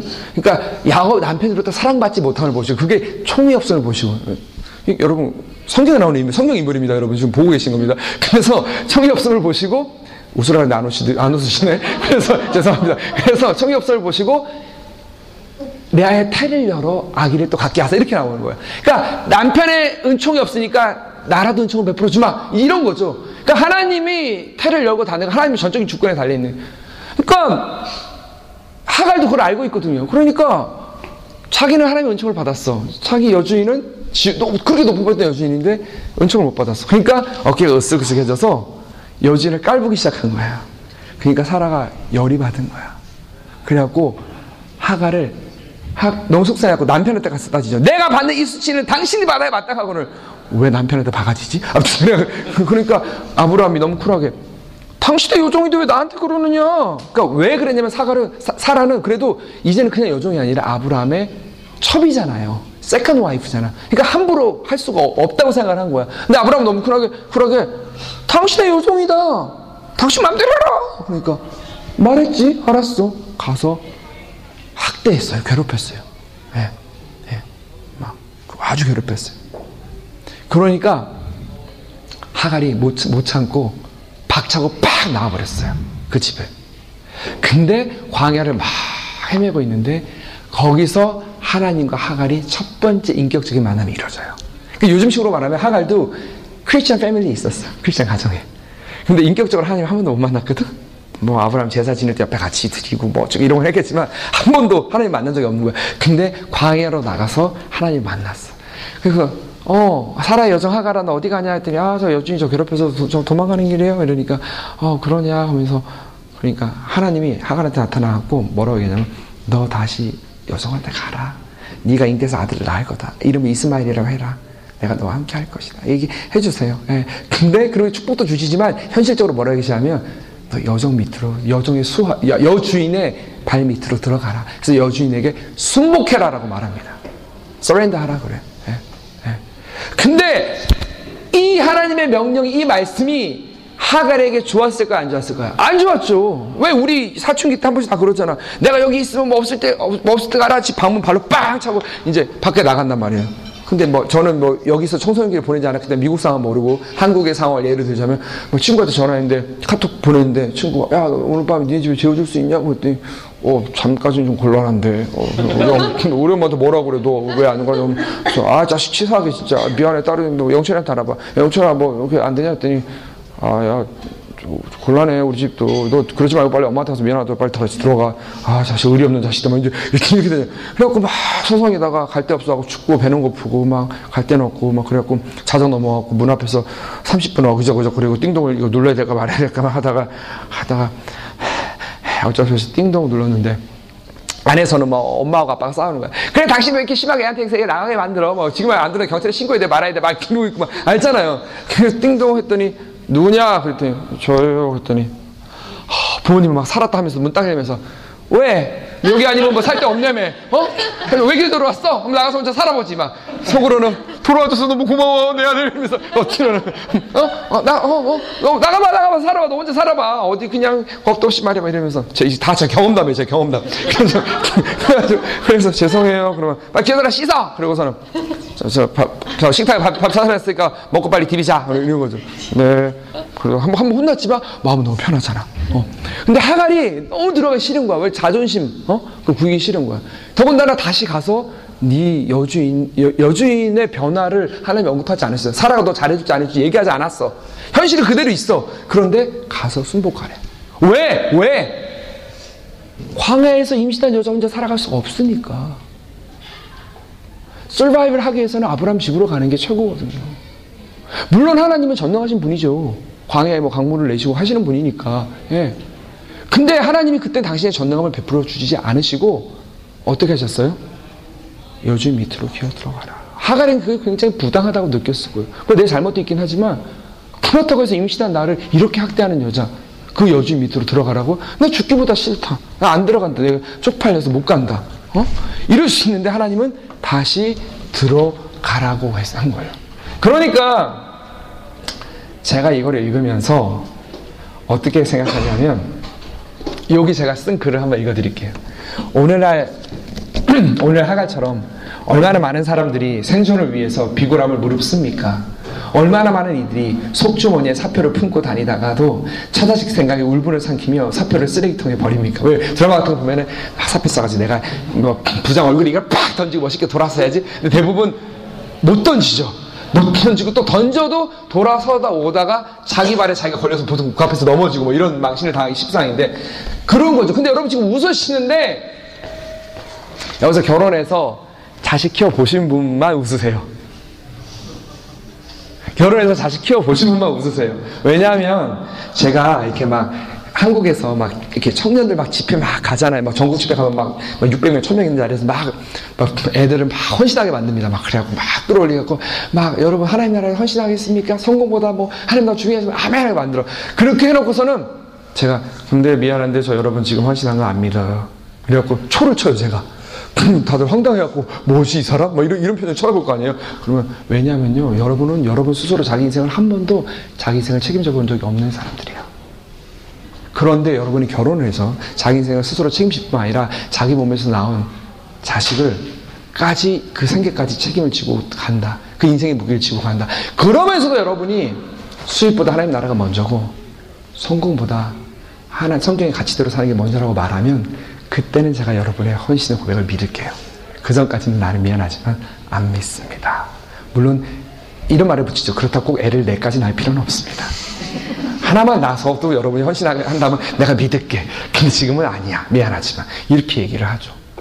그래서 정말로 여러분 우리 부모님들도 그렇고 여기 뭐 여기 1.5세로 오신 분들 뭐 아실 거예요. 부모님들이 얼마나 이 땅에서 힘들게 비굴하게 정말 수모를 겪으시면서 여기서 사셨는지 여러분 대부분 짐작하실 텐데요. 저도 뭐 이민교회 전도사로 있으면서 그런 걸 너무나 많이 보고 뭐, 뭐, 울, 뭐 그런 속상한 얘기도 막 들어드리고 위로도 해드리고 그래서 아는데 어떤 분들은 이렇게 그 이런 이런 처지들 있잖아요. 막 정말 아, 속상하고 비굴해서 그만 때려치고 싶다라고 하는데 그걸 그만두지 못하는 것을 천국 가기 전에 죄 많은 지, 예, 죄 많은 지상에 살면서 겪는 어쩔 수 없이 겪을 수밖에 없는 인에비터블한 그런 더러운 걸로 볼 수도 있고 또 살아남아 후회를 기약하기 위한 그런 일종의 세속적인 세큐더한 그런 건 처세술로 볼 수도 있지만 저는 하갈의 이야기를 통해서 여러분 잘 들으십시오. 비굴하지만 다시 들어가서 생존하는 것. 그것이 하나님의 명령이라는 거예요. 그게 하나님의 명령이라는 겁니다. 여기서 이루은 사람은 하갈이에요. 사라가 이롭지 못한 겁니다. 그런데도 하나님은 의롭지 못한 사라의 발밑으로 들어가서 그 손 아래서 복종하라고 얘기했어요. 하기 싫죠. 내가 왜 그렇게, why? 내가 왜 그렇게 됩니까, 하나님? 왜 하나님 백성이 내가 그렇게 비굴하게 살아야 됩니까? 근데 그게 바로 하나님의 명령이라는 거예요. 그게 단순히 아 내가 그리스도인으로서 이렇게 살아야 되나? 하지만 이 땅에서 어쩔 수 없다. 먹고 살아남기 위해서. 아 하나님도 이런 거는 부끄럽게 생각하실 텐데 이게 아니라 하나님이 그런 비굴함을 참아내고 서바이벌 하라고 명령하신 거라는 거예요. 하갈의 이야기에서 우리가 그거를 볼 수 있는 거예요. 성도들이 세상에서 어떤 수모를 겪으면서 돈을 버는지 그들이 하나님께 드리는 헌금에 어떤 애환이 묻어 있는지 헤아리지도 못하면서 신앙의 원리 원칙에만 투철한 일부 목회자들은 이런 일들을 하나님의 은혜와는 아무 관계없는 것처럼 말하고 또 심지어 세상과의 타협으로 정죄하며 그런 회사는 나와 이렇게 말하기도 합니다. 특별히 막 젊은 그 청년 사역자들이 그럴 때가 많죠. 그런데 그런데 저는 물론 물론 저는 먼저 그 나라와 그분의 정의를 구하면 필요한 모든 것을 채워줄 거라고 저는 믿습니다. 옳은 말씀입니다. 그런데 저는 하나님의 은혜를 그렇게 일방적으로 한쪽으로만 몰고 가는 것에 대해서 반대합니다. 자기가 아는 식으로만 하나님의 은혜를 재단하는 것을 반대합니다. 여러분 잘 들으십시오. 비굴하게 낮은 퍼복으로 기어가는 것 역시 살아남아라. 부디 살아남아라. 라는 하나님의 절절한 호소에 대한 응답이며 순종이라고 저는 생각합니다. 불의한 체계, 부당한 회사, 불법적인 운용, 비인격적인 대우 이런 것들을 박차고 나오는 것도 용기고 하나님의 은혜입니다. 이거 할 수 있는 것도 하나님의 은혜입니다. 그렇죠? 예. 그렇지만 그리고 더군다나 나와서 거기에 맞서서 뭐 노동 노동부에다 제소를 하면서 막 싸우고 이런 거는 더 큰 용기고 더 큰 은혜입니다. 사실은. 그런데 그것도 은혜이지만 그러한 현실 앞에 분함을 삭히고 눈물을 훔친 다음에 다시 그곳에 뛰어 들어가서 살아남기 위해서 버티고 있는 것. 그러면서 서스테이너 하나님을 거기서 만나는 것도 역시 하나님의 은혜임을 하가를 통해서 저는 배웠습니다. 그래서 제가 살아남기를 결심했고 비굴하지만 살아남아야겠다고 생각을 했습니다. 그래서 살아남았고 다행히 샌프란시스코까지 이렇게 놀러 올 수 있었습니다. 근데 두 번째 이야기는 좀 다릅니다. 21장에서 하갈이 다시 하나님을 만나는 이야기가 나오는데요. 하갈의 스테이투스에 변화가 생깁니다. 이전까지는 그 집에서 유일하게 아들을 낳은 여자로서 그런 독점적인 지위를 갖고 있었는데 사라도 드디어 애를 낳게 됩니다. 이름하여 이삭. 이삭이 젖대는 것을 축하하는 잔치. 고대 근동사에서는요. 우리는 우리나라 뭐 돌잔치하고 이러는데 젖을 한 막 네 다섯 살 이렇게 떼잖아요. 세네 살. 젖을 그렇게 오래 먹였어 옛날에는. 가끔 한국에도 그렇게 젖 먹는 애들이 있습니다. 예, 예. 저도 잘 안 나오는 넘어져 빨고 이런 애들이 있습니다. 근데 그 젖댈 때 그 젖대는 옛날 유아 영아 사망률이 굉장히 높았기 때문에 젖을 때면 아 이제 죽진 않겠구나 이렇게 생각해서 그거를 파티를 했습니다. 그래서 이삭이 젖대는 것을 파티 축하 잔치를 벌이고 버리는데 그때 문제가 생깁니다. 왜? 이미 청소년이, 청소년이 된 이스마엘이 그 질투도 나고 화도 나고 샘도 나고 이래가지고 자기 때는 이런 잔치도 없었는데 이삭을 놀리면서 희롱을 하다가 딱 걸립니다. 누구한테? 사라한테. 사라는 그걸 보면서 딱 걸렸어. 건수 잡았다. 안 그래도 이스마엘과 하가를 내쫓으려는 마음이 있었거든요. 왜?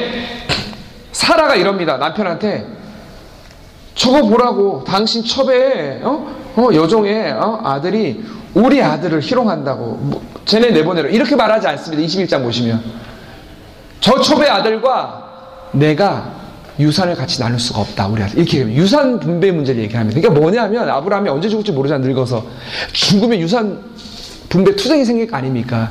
그러면 지금 벌써 10대 중반으로 성장한 이스마엘과 아직은 이제 막 걸어 다니면서 접대고 뭐 말 좀 하고 이런 이삭과는 게임이 안 되는 거예요. 그리고 뒤에 있는 후견인도 할머니 살아 늙었어. 그리고 아직은 젊은 누구죠? 하갈 상대가 안 되는 거예요. 그러니까 나중에 문제 되기 전에 미리 내보내려고 이제 하고 있었는데 건수를 딱 잡은 거죠. 흥겨웠던 잔치집 분위기가 갑자기 찬물을 끼얹듯이 싸늘해집니다. 그러면서 어? 쟤네도 내보내라고. 나 같이 유산 못 나누겠다고. 막 득달같이 대드는 아내 사라에게 아브라함은 이번에는 쿨하게 얘기하지 못하면 당신 뜻대로 하시면 당신 여종이 이렇게 말하지 않습니다. 왜? 정실 부인에게서는 아들은 아니지만 그래도 하갈도 깨물면 아픈 자기 손가락 자기 새끼니까. 그래서 아브라함이 심히 고민을 한다고 나와 있습니다. 번민하고 괴로워했습니다. 근데 이번에는 하나님이 아브라함이 나타나서 엄청 쿨하십니다. 사람 말대로 해라 내보내라. 헐. 이 하나님 진짜 좀 짜증나는 하나님. 왜? 언제는 광야로 나갔을 때는 네 여주인의 손에 순복해라라고 기어 들어가서 그렇게 비굴하지만 살아남으라고 해놓고서는 이제 여러분 감정이입을 해보세요. 하갈의 입장에서는 뭐 여전히 첩으로 사는 게 사라보다는 좀 꿀리지만 여기만큼 남은 여성을 보내기 좋은 곳이 없는 거예요. 여기만큼 안전하고 이제는 충분히 익숙해졌고 살만한 겁니다. 이제 삶이 안정된 겁니다. 그런데 자기 아들이 저지른 그 작은 실수 이삭을 좀 희롱하고 이렇게 그랬다고 했는데 그 실수 하나 가지고 꼬투리 잡혀갖고 이 집에서 쫓겨난다? 이건 너무나 원통하고 분한 일입니다. 근데 하나님이 아브라함은 그걸 안 보내려고 그러는데 하나님이 사람 말대로 내보내라 라고 얘기하다니 이건 너무 짓궂은 하나님이신 겁니다. 사실 굉장히 짓궂으신 겁니다. 그렇지 않습니까? 근데 하나님이 이러세요. 우리가 막 힘들고 이럴 때는 저 여기 그만두고 떠날랍니다. 아니야, 비굴해도 살아남아라. 이렇게 얘기하시고 좀 안정되게 살만하면은 건수 만들어서 우리 쫓아냅니다. 우리 의지와 관련 없이. 하나님 꼭 이러십니다. 그렇지 않습니까, 여러분? 예, 공감하시는 분들은 아시죠? 꼭 그래요. 그러니까 두 가지를 동시에 안 주세요. 봐봐요, 여러분. 하갈이 이런 거예요. 첫 번째는 생활은 안정되지만 마음은 편하지가 않, 습니다 돌볼 끓어오르고 살에 대한 미움이 있고 비굴해져야 되고 그렇죠? 몸은 편하지만 마음은 불편합니다. 근데 두 번째 케이스 광해로 쫓아나서 쫓겨나서 광해에 살게 되면 이제 더 이상 종이 아니죠 자연이죠. 예, 자연이죠. 자기가 자기 삶의 주인입니다. 아, 물론 하나님이 주인이지만 그런데 광해에서 살게 되면 마음은 자유롭고 주인이지만 경제적으로나 신체적으로 안정 이런 거는 하나도 없는 거예요. 굉장히 불안한 상태인 겁니다. 그런 상태에서 몰고 갑니다. 그러니까 하나님이 참 짓고 준게둘 다를 안 줘요. 마음도 편하고 경제적으로 안정되고 이러면 얼마나 좋겠어요. 근데 이놈의 양반은 한 번에 동시에 주는 적이 없어. 마음 편하면 경제적으로나 모든 게 어려워. 또 경제적으로 안정되면 더 마음이 더 범민하고 괴로워. 꼭 둘 중에 하나야. 하디 치사해 보면은. 그런데 그래갖고 쫓아내라고 그러니까 아브라함이 순종하고 그 아브라함이 밤새도 잠도 못 자고 그 다음날 아침에 나가야 된다고. 그래갖고 나귀에다가 최대한 가죽 부대에다가 많은 물건 음식을 싸가지고 보냅니다. 그 하갈 모자를. 그리고 하갈 모자가 거기 나가가지고 막 이렇게 살고 있는 광해에서 이렇게 버티는데 막 wandering around 막 방황하고 막 이렇게 있는데 음식 다 떨어져 물도 다 떨어졌어요. 음식 물 다 떨어졌는데 옆에서 아들이 아직은 어른이 안 된 청소년 이스마엘이 얼마나 불안하겠어요. 처음으로 나와서 방해로 광 헤매고 어 아브람 집에 있던 그 종들도 없고 군사들도 없고 어디로 갈지도 모르겠고 Where am I? 어 여기 어? 막 이러고 있는데 아들이 막 목이 말라가지고 막 엄마 나 목말라 죽을 것 같아 막 이러면서 쓰러져 가고 있는 거예요. 진짜 여러분 그 사막이 얼마나 더운 줄 아, 아세요? 여기 데, 데스밸리에서 주무신 분들은 좀 아실려나 모르겠는데 거의 사람 죽습니다. 여기 데스밸리에서 죽다가 살아나신 분들 우리 안상희 목사님하고 내일 결혼하는 우리 찬송 간사님하고 데스밸리 추억 해가지고 나중에 뭐 어떻게 될지 모르겠지만 하여튼 그런 일이 있었는데 성경에 보면은 하나님은 너를 지키시는 자 그다음 뭐예요? 너의 우편에 뭐가 되세요?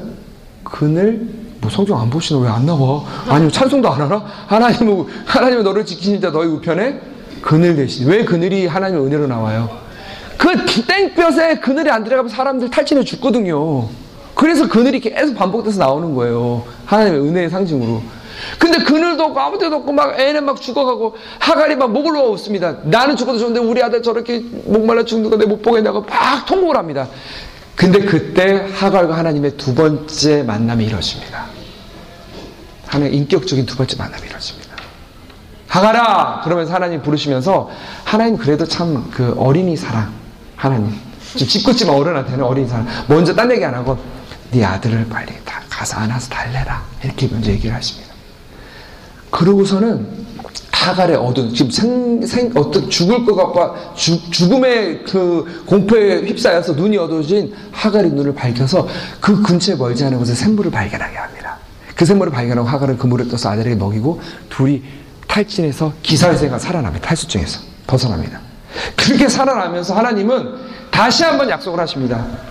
첫 번째 만났을 때 해주셨던 약속 무슨 약속? 내가 이스마엘을 통해서도 네가 그 하늘의 별처럼 네 후손들이 바다의 모래처럼 많게 하겠다 이렇게 얘기를 합니다. 어? 큰 민족의 아비가 되고 넌 큰 민족 어미가 될 것이다. 그러니까 이게 누구에게 누구에게 준 은총하고 똑같은 거죠? 맞습니다. 사라고 아브라함한테 준 거고 똑같아요. 열방의 어미, 열방의 아비 그겁니다. 그러니까 하갈도 열방의 어미가 된 겁니다. 그러니까 우리는 보통 이렇게 항상 아브라함과 사라 위주로 성경을 읽기 때문에 그 두 사람에게만 어떤 굉장히 스페셜한 그런 그 은총이 임했다고 보고 근데 하갈은 약간 이렇게 듣보잡 아니면 주변 인물 이렇게 보도 이해를 하잖아요. 근데 그게 아니라 하갈에게도 똑같은 은총이 임한 겁니다. 예. 사라와 아브라함과 이삭에 임한 똑같은 은총이 임한 겁니다. 예. 그래, 이게, 이게, 그래서 저는 감히 하가를 열방의 어미라고 부를 수 있다고 생각합니다. 그러면 여러분 중에 혹시 문제 제기요? 전사님 근데 미안한데 열방의 어미라는 표현은 사라에게만 주어졌지, 솔직히 하갈에게는 주어지지 않았잖아요. 라고 여러분이 손을 들면서 문제 제기를 하면 저는 여러분께 드릴 수 있는 답변이 있습니다. 그게 뭐냐면, 아모스서 9장 7절을 제가 읽어드릴게요. 찾지 마세요. 시간이 없으니까. 읽어드릴게요. 보세요. 주께서 말씀하셨다. 오 이스라엘 백성아 너희들이 나에게 잘 들어보세요. 구스 족속, 이디오피아 족속보다 나, 나을 것이 무엇이냐? 내가 너희 이스라엘을 애굽 땅에서 이끌어낸 것과 똑같이 다른 백성들을 위해서도 하지 않았느냐? 블레셋 족속도 내가 갑돌에서 이끌어냈고 아람 족속도 내가 길 위에서 이끌어내었다. 이게 아모스서 9장 7절의 말씀입니다. 여러분 이거 놀랍지 않, 않습니까? 이거 읽으면서 여러분 깜짝 놀라야 됩니다. 여러분 성경을 조금만 안다면 왜? 이스라엘 백성의 민족적인 정체성을 구현하는 가장 큰 사건이 출애굽입니다. 출애굽 사건이 없으면 이스라엘이 없는 겁니다. 그 기억의 공유에서 살아 하나의 공동체가 만들어지는 거잖아요. 근데 어떤 기억을 공유합니까? 열 가지 재앙, 6월절, 그리고 홍해를 가르고 출애굽하고 광야 40년 동안 그 경험을 다 경, 그리고 가난 정복 사건 이걸 경험한 사람들 그 기억을 공유한 사람들 그래서 이스라엘 백성들 모아놓고 선지자들이 맨날 하는 얘기가 뭡니까? 야 하나님께서 어떻게 너희들을 이집트에서부터 이렇게 이끌어 왔는지 한번 생각을 해봐라 계속 기억을 되새겨 주시잖아요 근데 하나님이 이거를 상대화시키는 거예요 뭐라고 얘기하십니까? 야 내가 너희들만 이집트에서 이끌어냈냐? 하면서 뭐라고 말씀하십니까? 너희들 구스 족속보다 나한테 나을 게 아무것도 없다. 너희를 애굽 땅에서 이끌어낸 것 똑같이 다른 백성들도 위해서 그렇게 했다. 블레셋 족속도 내가 갑돌이라는 곳에서 이끌어냈고 아람 족속도 길에서 내가 이끌어냈다. 출애굽의 경험이 이스라엘만의 경험이 아닌 모든 백성들의 경험이라고 얘기하고 있는 거예요. 여러분 여기서 구약의 두 가지 전통을 우리는 만납니다. 하나는 하나님이 이스라엘을 편애하는 전통이 있어요. 이거 잘 여러분 듣고 이해하셔야 됩니다. special chosen people 이걸로 해갖고 특별히 선택한 내 백성 내 이스라엘 하면서 하나님이 당신이 스스로 막 배타적인 말을 막 해. 엄청 racism 발언을 막 하셔. 하나님께서. 그래서 이스라엘 어 내 새끼도 이뻐 다른 것들 다 저리가. 꼴보기 싫어. 이런 전통에 속하는 그 패스지들이 구약성경 곳곳에 나옵니다. 그런 반면 at the same time 동시에 이스라엘 니네 니네만 특별하게 선택한 거 아니야. 나 다른 백성들도 다 사랑해. 걔네들 다 구원할 거야. 걔네들 다 선택했어. 이런 전통에 속한 또 패세지들이 또 연이어서 나옵니다. 그거 중에 하나가 우리가 지금 제가 읽어드렸던 아모스 9장 7절입니다. 또 하나 대표적인 구절이 뭐냐면 이사야 66장에 보면 이전 구절, 구절이 나옵니다. 너무나 놀라운 구절인데 내가 저 땅끝에 있는 섬에서 이름 모를 섬에까지 가서 거기서 나의 거룩한 제사장과 레위인들을 데리고 오겠다라고 얘기를 합니다. 이거 이스라엘 사람들이 들으면 기절 초풍할 얘기예요. 왜? 아니 성가시 기절 초풍할 얘기. 왜? 여러분 다른 것도 아니고 레위인과 제사장은 정말 성결된 사람들입니다. 그런데 그 사람들을 이름도 듣도 보도 못한 저 멀리 있는 이방 땅에서 그것도 땅 끝에 있는 이름도 듣지 못한 섬에서 완전 이스라엘 사람들 봤을 때 개며 야만인이며 이런 사람들에서 어떻게 하면 나의 거룩한 제사장들을 불러오겠다고 말하는 겁니다. 이스라엘의 선민 사상을 완전히 박살을 내고 있는 거예요. 이해, 이해하세요? 그러니까 이 하나님은 약간의 스키즈프레닉한 하나님인 거지. 어떤 때는 어 이스라엘 내 새끼 그래 너희만 사랑해 다른 민족도 저리가 이것들아 이렇게 하다가 여기서는 니네들 내가 저기서도 이방 민족 가운데 제사장 불러올 거야. 야 니네만 출애굽시켰어? 블레셋도 내가 갑들어서 이끌어냈는데 똑같은 너네야. 이렇게 얘기하는 하나님. 이거 멍미? 근데 우리는 이런 모순을 성경 곳곳에서 발견합니다. 그리고 이런 것을 여러분이 급하게 해결하려고 할 때 항상 문제에 빠지고 시험에 드는 거게 되는 겁니다. 그 거기서 생기는 그 텐션, 그 tension을 creative한 tension이 될 수 있도록 끌어안고 살아나가야 됩니다. 삶으로. 그렇게 살아나갈 때 여러분이 하나님의 간구를 구하지 않을 수가 없습니다. 도움을. 근데 결론을 딱 내려, 아, 이거 이렇게 돼서 이렇게 된 거야. 라고 딱 결론을 내려버리면 답이 없습니다. 이거, 이런 거 수도 없이 많아요. 우리 막, 막, 로마서 같은 데 보면은, 뭐, 진짜 오직 의인은 믿음 알면 살, 살리라 구약 인정하면서 막 얘기하지만, 야고보서 보면은, 거기에 전면으로 배치된 얘기를 할 뿐더러, 마태복음 25장 보세요. 사람들 양과, 아시잖아요. 누구죠? 염소로 나눠놓고, 뭐 너희들은 나를 믿었고, 뭐, 나 십자가 구속을 아무 얘기 안 해. 이 사람들은 너희들 내가 배고플 때 먹이고, 내가 감옥에 갇혔을 때 돌아봤고, 추울 때 옷 입혀줬고, 외로울 때 함께 있어줬고 우리가 언제 그랬습니까? 너희 중에 있는 지극히 가장 낮은 자, 작은 자에게 한 것이 나한테 한 것이다. 그리고 얘네들한테 하나님 막 화를 내면서 막 어? 너희들은 내가 배고플 때 안 하고 막 아무것도 안 했다면 우리가 언제 안 했습니까? 주님이 언제 그랬습니까? 했더니 너희 중에 있는 지극히 작은 자에게 하는 것이 나에게 안 한 것이다 하면서 심판을 팍 선포해버려요. 완전 100% 행위구원론이에요. 100% 행위구원론이에요. 거기 믿음도 없고 아무것도 없어. 그냥 우리 주인은 가장 지극히 낮은 자에게 어떻게 행했냐. 그거 하나 갖고 구원을 갈라버리는 거예요. 근데 이거를 우리가 급히 수, 수습을 합니다. 아, 이거는 우리가 구원 받은 다음에 어떻게, 막 이렇게 우리가 급히 수습을 하려고 합니다. 신학적으로. 근데, 아, 물 갖다 주시려고요? 아, 저 일회용 안, 쓴, 안 쓰는데? 네. 네, 지금, 네.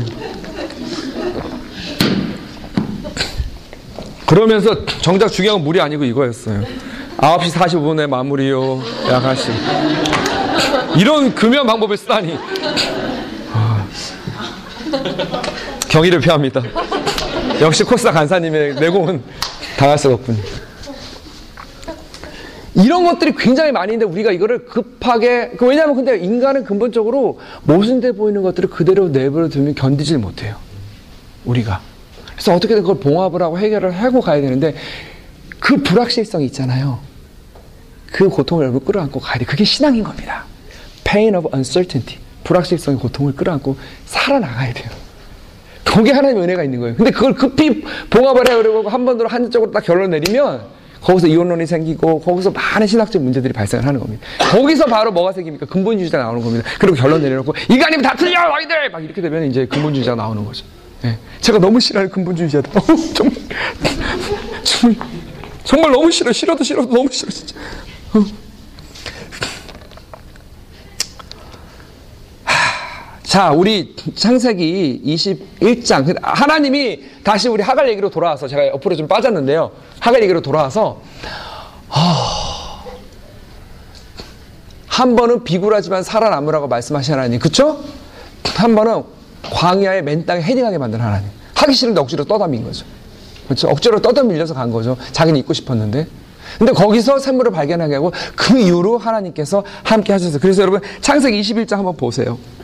거기 보시면 거기 성경 한번 거기 같이 한번 읽어 보십시다. 이건 중요한 거니까 예, 거기 되게 감동적인 구절이 있어요. 저도 지금 성경 앱 띄어서 한번 보려고 그래요. 제가 외우질 못해가지고.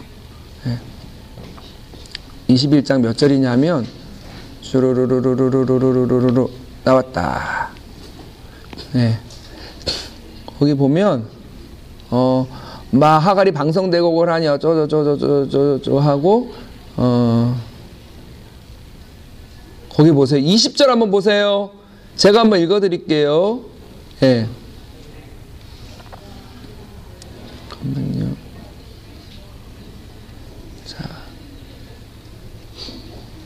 네. 성경 이렇게 하나님이 그 아이와 늘 함께 계시면서 돌보셨다 이렇게 나와 있어요. 21장 20절 보면 하나님이 그 아이와 늘 함께 계시면서 늘 함께 계시면서 늘 함께 계시면서 왜 제가 세 번 반복합니까? 성경에 하나님 도와주세요. 어떻게 저 죽을 것 같아요. 어떻게 해주세요. 막 얘기하면 하나님이 내가 너와 함께 하리라. 하나님 너무 짧게 얘기해 주셔요. 근데 그게 끝이에요. 그거 더 이상 없는 거예요. 하나님 우리 함께 하는 그보다 더 큰 은혜가 없는 거예요. 예. 항상 그 얘기 늘 그와의 함께 계시면서 아이를 어떻게 하셨다? 돌보셨다. 예. 광야에서 돌보신 거예요. 하나님께 함께 하시면서 그 험한 광야에서 제가 가장 좋아하는 표현 광야 같은 삶을 살아가는 우리들에게 제가 가장 좋아하는 표현이 게오르구가 25시 아 저기 25시 썼던 게오르구가 마음의 뜻 평전에서 이런 말을 했어요. 한번 들어보세요. 정말 멋있어요. 유목민은 열대 풍란처럼 풍란이 뭔지 아세요? 풍란은 공중에 뿌리를 내리는 게 풍란이에요. 풍란 보신 분 아시죠?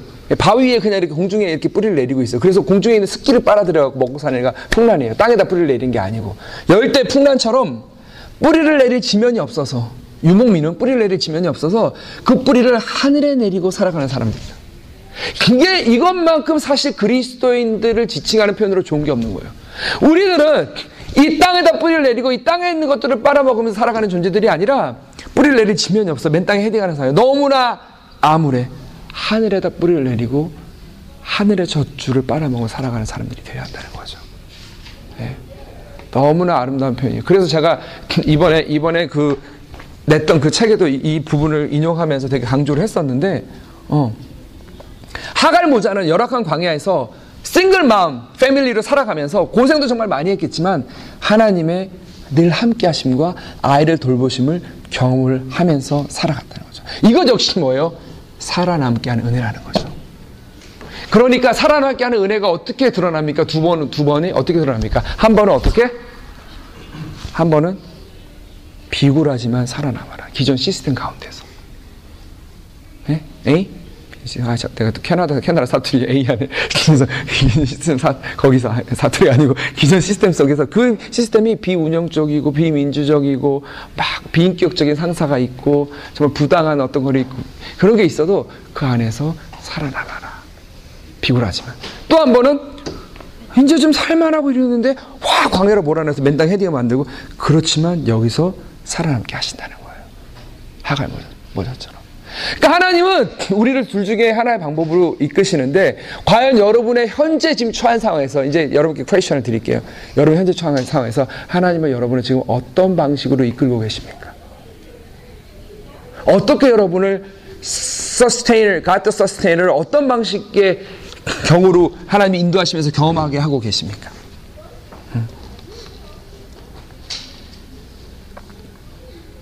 여기 제가 쓴 글을 한번 읽어드릴게요. 하가를 한 번은 안전하지만 한 번은 비, 한 번은 안전하지만 비굴하게 또 한 번은 당당하지만 막막하게 살아남으러 가시는 하나님의 말씀을 받들었습니다. 그렇게 살아남은 두 모자는 마침내 큰 민족을 이루고 하나님의 뜻이 그들의 삶을 통해서 성취가 되었습니다. 음, 여러분 제가 한국에 있으면서 지난 2년 동안 가장 많이 했던 강의가 뭐였냐면 향유와 축제 영성이에요. 하나님이 우리에게 주신 삶을 우리가 누려야 된다는 거예요. 향유해야 된다는 거예요. 즐겨야 한다는 거예요. 파티라는 거예요. 하나, 창세기부터 요한계시록까지 관통하는 전체적인 가장 키워드, 키워드 중에, 키워드 중에 하나가 파티, 페스티벌 이런 거라는 거예요. 여러분, 우리 실제로 죽어서 뭐합니까? 우리 죽어 천국 가면 뭐합니까? 뭐 천국 가서 죽으면 뭐 이거 띵 달려갖고 뭐 애기 날개 천사 달려갖고 막 다니면서 이러고 다닙니까? 아닙니다. 뭐합니까? 어린 양의 혼인 잔치에 참여합니다. 그러니까 어린 양 혼인 잔치에 참여해야 되는데 여기서 하나님이 우리가 주신 삶들을 누려야 되잖아요. 누려야 되는데 그걸 누리지 않고 막 금욕적으로 산 사람도 있죠. 금욕주의적 영성이 최고라고 믿는 그런 사람들. 바리새적 영성을 가진 사람은 천국 갔는데 예수님이 Hey guys 막 파티하자고 막 모이라 그러는데 그 사람들 저걸 못해. 이거, 이거, 뭐 이런 예수님이 있어. 이러다가 저 구석탱이 가고 웅크리고 앉아서 금식기도 하다 이러고 있 여러분 고기도 먹어본 놈이 먹는다고 이 땅에서 놀아본 놈이 천국 가서 잘놀 수 있어요. 여러분 하나님 우리가 삶이 주신 우리가 또 enjoy 하시 enjoy 제발 please 그 하나님의 명령이에요 명령.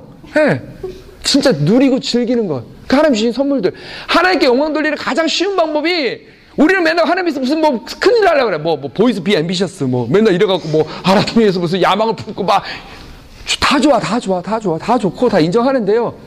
그거 전에 아주 지극히 작은 거 뭐야. 하나님 우리에게 주신 꽃 한 송이, 풀 한 포기, 땀날 때 바람을 땀을 스치는 시원한 바람 한 줄기, 어? 시원한 음료수 한 잔, 달콤한 어 저기 저 케이크 한 조각, 그리고 향긋한 커피 향기, 친구와 나누는 마음 딱 떠, 떠, 떠, 이렇게 열고 나누는 그 정말 그 대화, 어? 그리고 예배 시간에 그 찬양할 때 그 기쁨. 이 모든 것다 하나님 주신 선물이거든요. 이거를 여러분 누리고 만끽하세요. 이것만큼 좋은 게 어딨어요. 근데 이, 이, 그렇게 할 때 하나님의 영광을 받으시는 거예요. 근데 우리가 그거를 누리지 않고 그걸 다 내버려두고 이건 내버려두고 막 하나님에서 뭔가 자꾸 하려고 그래. 제발 그러지 말고 하나님 주신 선물을 마고 누리시라고요. 향유하시라고요. 제발. 예, 제발. 정말, 정말, 정말 중요한 거거든요. 제가 이렇게, 한국에서 그렇게 힘들었는데, 아, 까 말씀, 되게 암울한 상황 말씀드렸잖아요. 근데 제가 어떻게 버텼겠어요? 향유하는 습관이 남아가지고, 예, 그거 남아서 버틴 거예요. 그거 남아갖고 제가 그나마 살아남고 버틴 거예요. 예, 진짜로. 예, 진짜로. 맨날 봄이 되면 그 이렇게 모퉁이 돌아가면 그 담벼락 구석에 그 깨진 아스팔트 틈 사이에서 매번 고자리에 쏟아나는 제비꽃. 그거 하나 보면서 제가 눈물 쭈르르 흘리면서 너도 여기 살아났는데 나도 살아야겠다. 그러면서 제가 살아남은 거예요, 진짜로. 예. 예. 나비 보면서 눈물 쭈르르 흘리면서 살아남고. 예, 그랬거든요. 근데, 그럼에도 불구하고, 그럼에도 불구하고, 향유와 축제 영성을 가지고 우리의 삶을 설명, 100% 설명할 수 없습니다. 왜? 우리의 삶은 너무나 고통스럽고 향유와 축제를 할 수 없는 때가 너무나 많아. 그래서 칼 라너라는 가톨릭의 대신학자가 있는데 이분이 우리에게 뭐라고 얘기해 주냐면 칼라 그 일상이라는 책에 보면 되게 암울한데 이렇게 얘기해요. 제가 이거 읽어주기 싫은데 되게 암울해. 제가 이거 그래도 읽어 읽어줘야 될것 같아. 이렇게 얘기해요. 일상은 언제나 고달프고 단조로울 것이다. 그러니 그 일상을 꿀도 타지 않고 미워하지도 않은 채 견뎌내야 한다. 일상에서 낙담하고 주저앉는 것은 당연하며 그리스도인으로서 마땅하다. 암울하죠. 엄청 암울하죠. 엄청 암울한 거예요. 그게 당연한 거예요, 여러분들. 그게 당연한 거라고요. 그러니까 우리의 일상에 막 우리 힘드니까 살아가기 힘드니까 우리 어떻게 해요? 막 이렇게 꿀 타고 막 이렇게 달달하게 만들려고 하잖아요. 설탕도 치려고 그러고 뭐 메이플 시럽도 넣으려고 그러고 뭐, 뭐 어쨌든 난 캐나다 살았으니까 메이플 시럽 하려고 막 하잖아요. 예? 그거 뭘로 그렇게 해요? 막 뭐 여행도 간다든지 뭐 이벤트를 마련한다든지 아니면 뭐 그리스 우리 그리스도인 경우 막 찬양을 많이 해서 마음을 좀 밝게 하려고 한다든지 막, 어? 막 그런 것들을 하잖아요. 그게 나쁘다는 게 아닌데 기본적으로는 일상은 당연히 그런 것이기 때문에 팍팍하기 때문에 힘들고 고달프고 단조롭고 반복되고 그거를 받아들여야 한다는 거예요. 그걸 accept 하고 그걸 인정하는 가운데 그 다음에 하나님 우리에게서 주신 삶들을 누리는 건 오케이. 근데 그걸 받아들이지 않고 어, 일상 이런 거는 별로 은혜롭지 않아. 그걸 은혜롭게 만들려고 우리가 노력, 노력을 하는 거예요. 그건 아니라는 거예요. 그건 아니라고. 일상을 살아가다 우리가 낙담하고 주저앉는 건 당연하며 심지어 마땅하다는 거예요. 그렇게 주저앉지 않으면 안 된다는 거예요. 그리스도인 마땅히 주저앉아야 한다는 거예요. 예. 여러분 생각해보세요. 주님이 우리 함께 한다 그래서 기본적으로 이 삶을, 이 생을 살아가는 수고가, 고생이 줄어들지 않습니다. 우리의 삶에 반짝이는 순간들도 적지 않지만 현실이 기본적으로 달달하지가 않아요. 저나 여러분이나 꿀타지 않은 현실을 묵묵히 견뎌내야 합니다. 예, 네, 그렇게 견뎌내야 하는 겁니다. 주님이 오죽하셨으면 그날의 괴로움은 그 한날의 괴로움은 한날 족하다라고 말씀하셨겠습니까? 인생은 기본적으로 괴롭다는 거예요. 그날 괴로움 그날 좋거든. 그러니까 내일 것까지 미리 땡겨서 염려하지 말라는 겁니다. 내일 일은 누가 염려해 준다? 내일이 염려해 줄 것이다. 내일 일은 내일이라는 그 녀석이 그 시간이 염려해 줄 것이다. 그러니 너 염려하지 말아라. 오늘 괴로움으로 충분하지 않냐? 왜 그걸 땡겨서 더 고생을 하려고 그러냐? 주님 그렇게 말씀하시죠. 여러분, 기본적으로 살아가는 고통, 먹고 사는 고통, 관계를 맺는 고통, 많은 고통들이 우리에게 있습니다. 저는 이, 이, 이, 주기도문을 드릴 때마다 너무 감사한 건 뭐냐면 앞에 하늘에 계신 우리 아버지 하면서 하나님의 나라와 영광을 위한 그런 기도를 드린 다음에 우리를 위한 기도할 때 제일 먼저 나오는 게 뭐죠? 오늘날 우리에게 일용할 양식을 주시오. 이거예요. 진짜 좋은 거 많잖아요. 날마다 주님의 형상을 담게 하옵시고. 어, 진짜 많잖아요. 어? 하나님의 사랑으로 충만케 하옵시고. 다 아니에요. 뭡니까? 일용할 양식이에요. 일용할 양식이라고요. 그래서 정말 주님이 인생을 아시는구나. 주님이 정말 나자렛이라고 하는 정말 우범지대에다가 crime ridden area에서 정말 자라났던 그 블루 칼라의 그 장남으로 자라나서 그 hardworking 노동을 하면서 크지 않았다면 정말 하루 벌어 하루 먹고 사는 현실을 모르셨다면 과연 그렇게 주기도문을 우리에게 가르치셨을까? 저는 그거 100% 확신합니다. 제가 처음에 에서 밝혔듯이 애 하나도 번겁다, 버겁다는 한국 사회에서 네 명을 양가 부모님의 양육 보조 없이 차상의 계층으로 키워내는 것은 결코 녹록하지, 녹록하지가 않아요. 제가 물론 원해서 선택한 그런 삶이지만 그렇다고 삶의 버거움이 달달함으로 바뀌거나 막 기쁨으로 바뀌는 결코 아니거든요. 그리고 우울증 공황장애 막 겹치면서 굉장히 힘들었습니다. 그래서 정말 제 목표가 살아남자, 서바이벌 하자, 최소한의 목표 이것이다. 이렇게 할 수밖에 없었던 거죠. 근데 제가 20대 때로 성경에서 왜 그렇게 자주 인내하십시오. 라고 했는지 솔직히 이해가 안 갔어요. 바울, 뭐, 서신도 바울의 서신도 보십시오. 맨날 인내하래잖아. 뭐, 소망 가운데 인내하고. 뭘 그렇게 인내를 하라는 건지, 뭘 그렇게 참, 참으라는 건지, 저는 솔직히 이해가 안 갔었어요. 그런데, 30대 중반 이후로 남들이 다 겪은 괴로움을 뒤늦게 내가 겪기 시작한 거예요. 저 30대 중반까지 고생 안 했습니다. 그러니까 여러분 저를 불쌍한 눈으로 쳐볼 필요 없습니다. 여러분이 여러분 나이 때 고생한 거 저는 나중에 뒤늦게 고생하는 거예요. 예. 특별히 제가 특별한 고생을 더 하는 것도 아니고 그러니까 결국 불쌍하게 쳐다보지 마세요. 동조 받은, 받을 만큼 힘든 사람 아닙니다. 예. 근데 어쨌거나 좀, 좀 약간 안 된 거는 막, 막 늘 장밋빛 벽지와 같은 그런 인생을 살다가 30대 중반 이후로 힘든 일을 좀 몰아서 겪고 있다는 거. 그게 약간 좀안 됐다면 안 됐긴 하지만. 아무튼, 생각해보니까 좀안 됐네요, 제가. 그러니까 어쨌거나, 지금은 제가 분명히 얘기, 얘기, 확실한 얘기, 신앙은 인내 그 이상도 이하도 아니에요. 여러분, 참으세요. 좀 미안한 얘기면 참으십시오. 인내하세요. 근데 그냥 참으라고 못 참죠. 어떻게? 소망 가운데. 호프. 희망 가운데 참으십시오. 어떤 희망이 있습니까? 주님 우리 함께 하실 거예요. 비굴하게 들어가서 살아남건 광야로 맨 땅에 내팽개져서 정말 막막하게 어떻게 살아가지? 살아가던 하나님이 함께 하시기 때문에 여러분 인내하고 힘든 시간을 통과하십시오. 성경에 나와서도 편하게 산 사람 아무도 없어요. 여러분 야곱 보세요. 잔머리 굴려가면서 형막 장자권 뺏으려고 막 하- 하다가 그때까지 야곱의 전성기였어요. 그때부터 인생 계속 꼬입니다. 야, 너 외삼집이 좀 도망가 있어. 이내 형 하나 하나 너 죽이려 그래. 아이고 거기 가서 자기보다 할 수 없던 인간 만나죠. 외삼촌 라반. 얼마나 고생을 많이 했으면. 여러분 야곱의 인생 그대로 평탄한 적이 한 번도 없었어요. 뭐 다른 강간을 당하고 막 별별 일이 다 있었습니다. 보십시오. 어? 그리고 형제들끼리 사이 안 좋고 서로 죽이려고 그러고 부모가 자, 형제들끼리 막 그렇게 사이 안 좋고 그게 제일 마음이 아프거든요.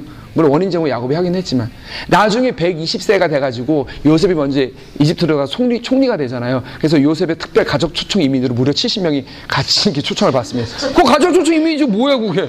항상 성경 옛날 얘기로 읽으면 안 돼요. 가족 초청 이민이에요. 아이씨 기분 나쁘네. 그 가족 초청 이민이라니까. 아니 나오미 보세요. 흉년들하고 살기 힘드니까 모압 땅으로 이민 가잖아. 근데 거기서 남편 죽고 자식 다 죽고 그래갖고 아 다시 돌아와야겠네. 역이민 한 거잖아요, 다시. 아, 아, 진짜 우, 웃지 말고 진짜 immigration theology라는 파트가 있어요. 이민 신학. 내가 그거 그거 논문 썼거든. 그래서 근데 뭐 Ruth는 Ruth는 따라온다 따라왔죠. 그거 뭐예요? 다문화 가정 며느리지 뭐 못한 거 있어. 다 별거 없는 거예요 성경 다 그런 거지. 뭐 어디까지 가다 말았어. 하여튼 그래도 총리 총리의 아버지가 오셨으니까 페로가 바로가 이제 마- 한번 만나잖아 알련을 하잖아 왕을. 그러니까 연배가 어떻게 되십니까? 그러니까 야곱이 이러죠. 제 올해 120인 20인데 그 뒤에 시- 물어보지도 않은 말을 해요. 제 인생이 심히 험악했습니다. 제 인생이 심히 험악했습니다.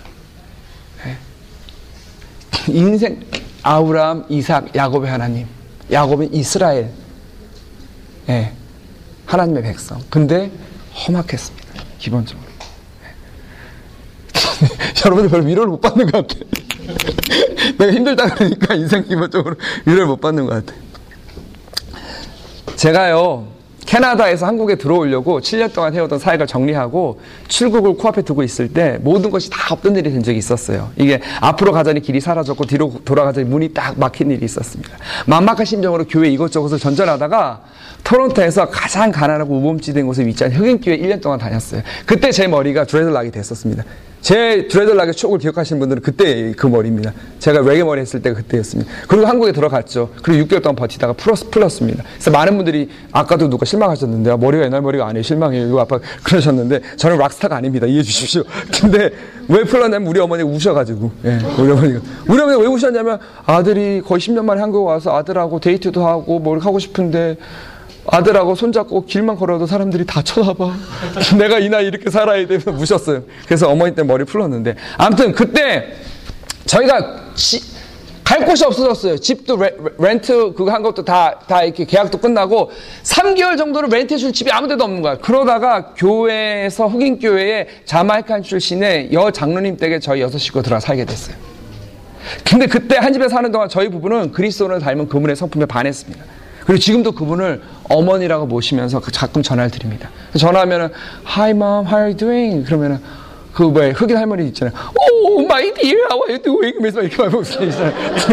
그러시는데 아무튼 너무 너무 좋으신 분이에요. 근데 그분이 어느 날 내가 그, 그 집에 있을 한달 정도 지났나? 밤에 안 주무시고 거실에 이렇게 앉, 이렇게 그 부엌 옆에 딸린 낮은 조명의 테이블 옆에 앉아 계시, 계셨는데 내가 옆에 이렇게 앉아서 이렇게 있으면서 둘이 아무 말 없이 싱긋이 보고서 웃고 있는데 갑자기 자기의 life story를 얘기를 해주더라고. 예, 예. 그 검은 피- 피부의 제 어머니가 거기서 평생 단 친구 한 사람에게만 꺼내 놓았다는 이혼 전후에 아팠던 사연들을 저한테 고스란히 다 얘기를 해줬습니다. 그러면서 그분이 조용히 흐르는 눈물을 닦으시면서 그래서 내가 이, 그런 얘기를 왜 나한테 하냐? 나, 나에 대해서 뭘 한다고 내가 뭘 이렇게 가깝다 했더니 왠지 하고 싶었다. 그냥 그렇게만 얘기를 하시더라고요. 그런데 이 눈물을 막 닦으시면서 내가 어깨를 감싸고 그러는데 눈물을 닦으시면서 저로서는 평생 잊을 수 없는 한마디를 남기셨어요. 그게 그렇게 흔한 얘기인데 그분의 입에 나올 때 하나님의 말씀으로 들렸지. This too shall pass away. 이 또한 지나라. 그러니까 그분이 흑인교회 목사님한테 제가 어떤 상황인지 얘기를 들으셨던 거예요.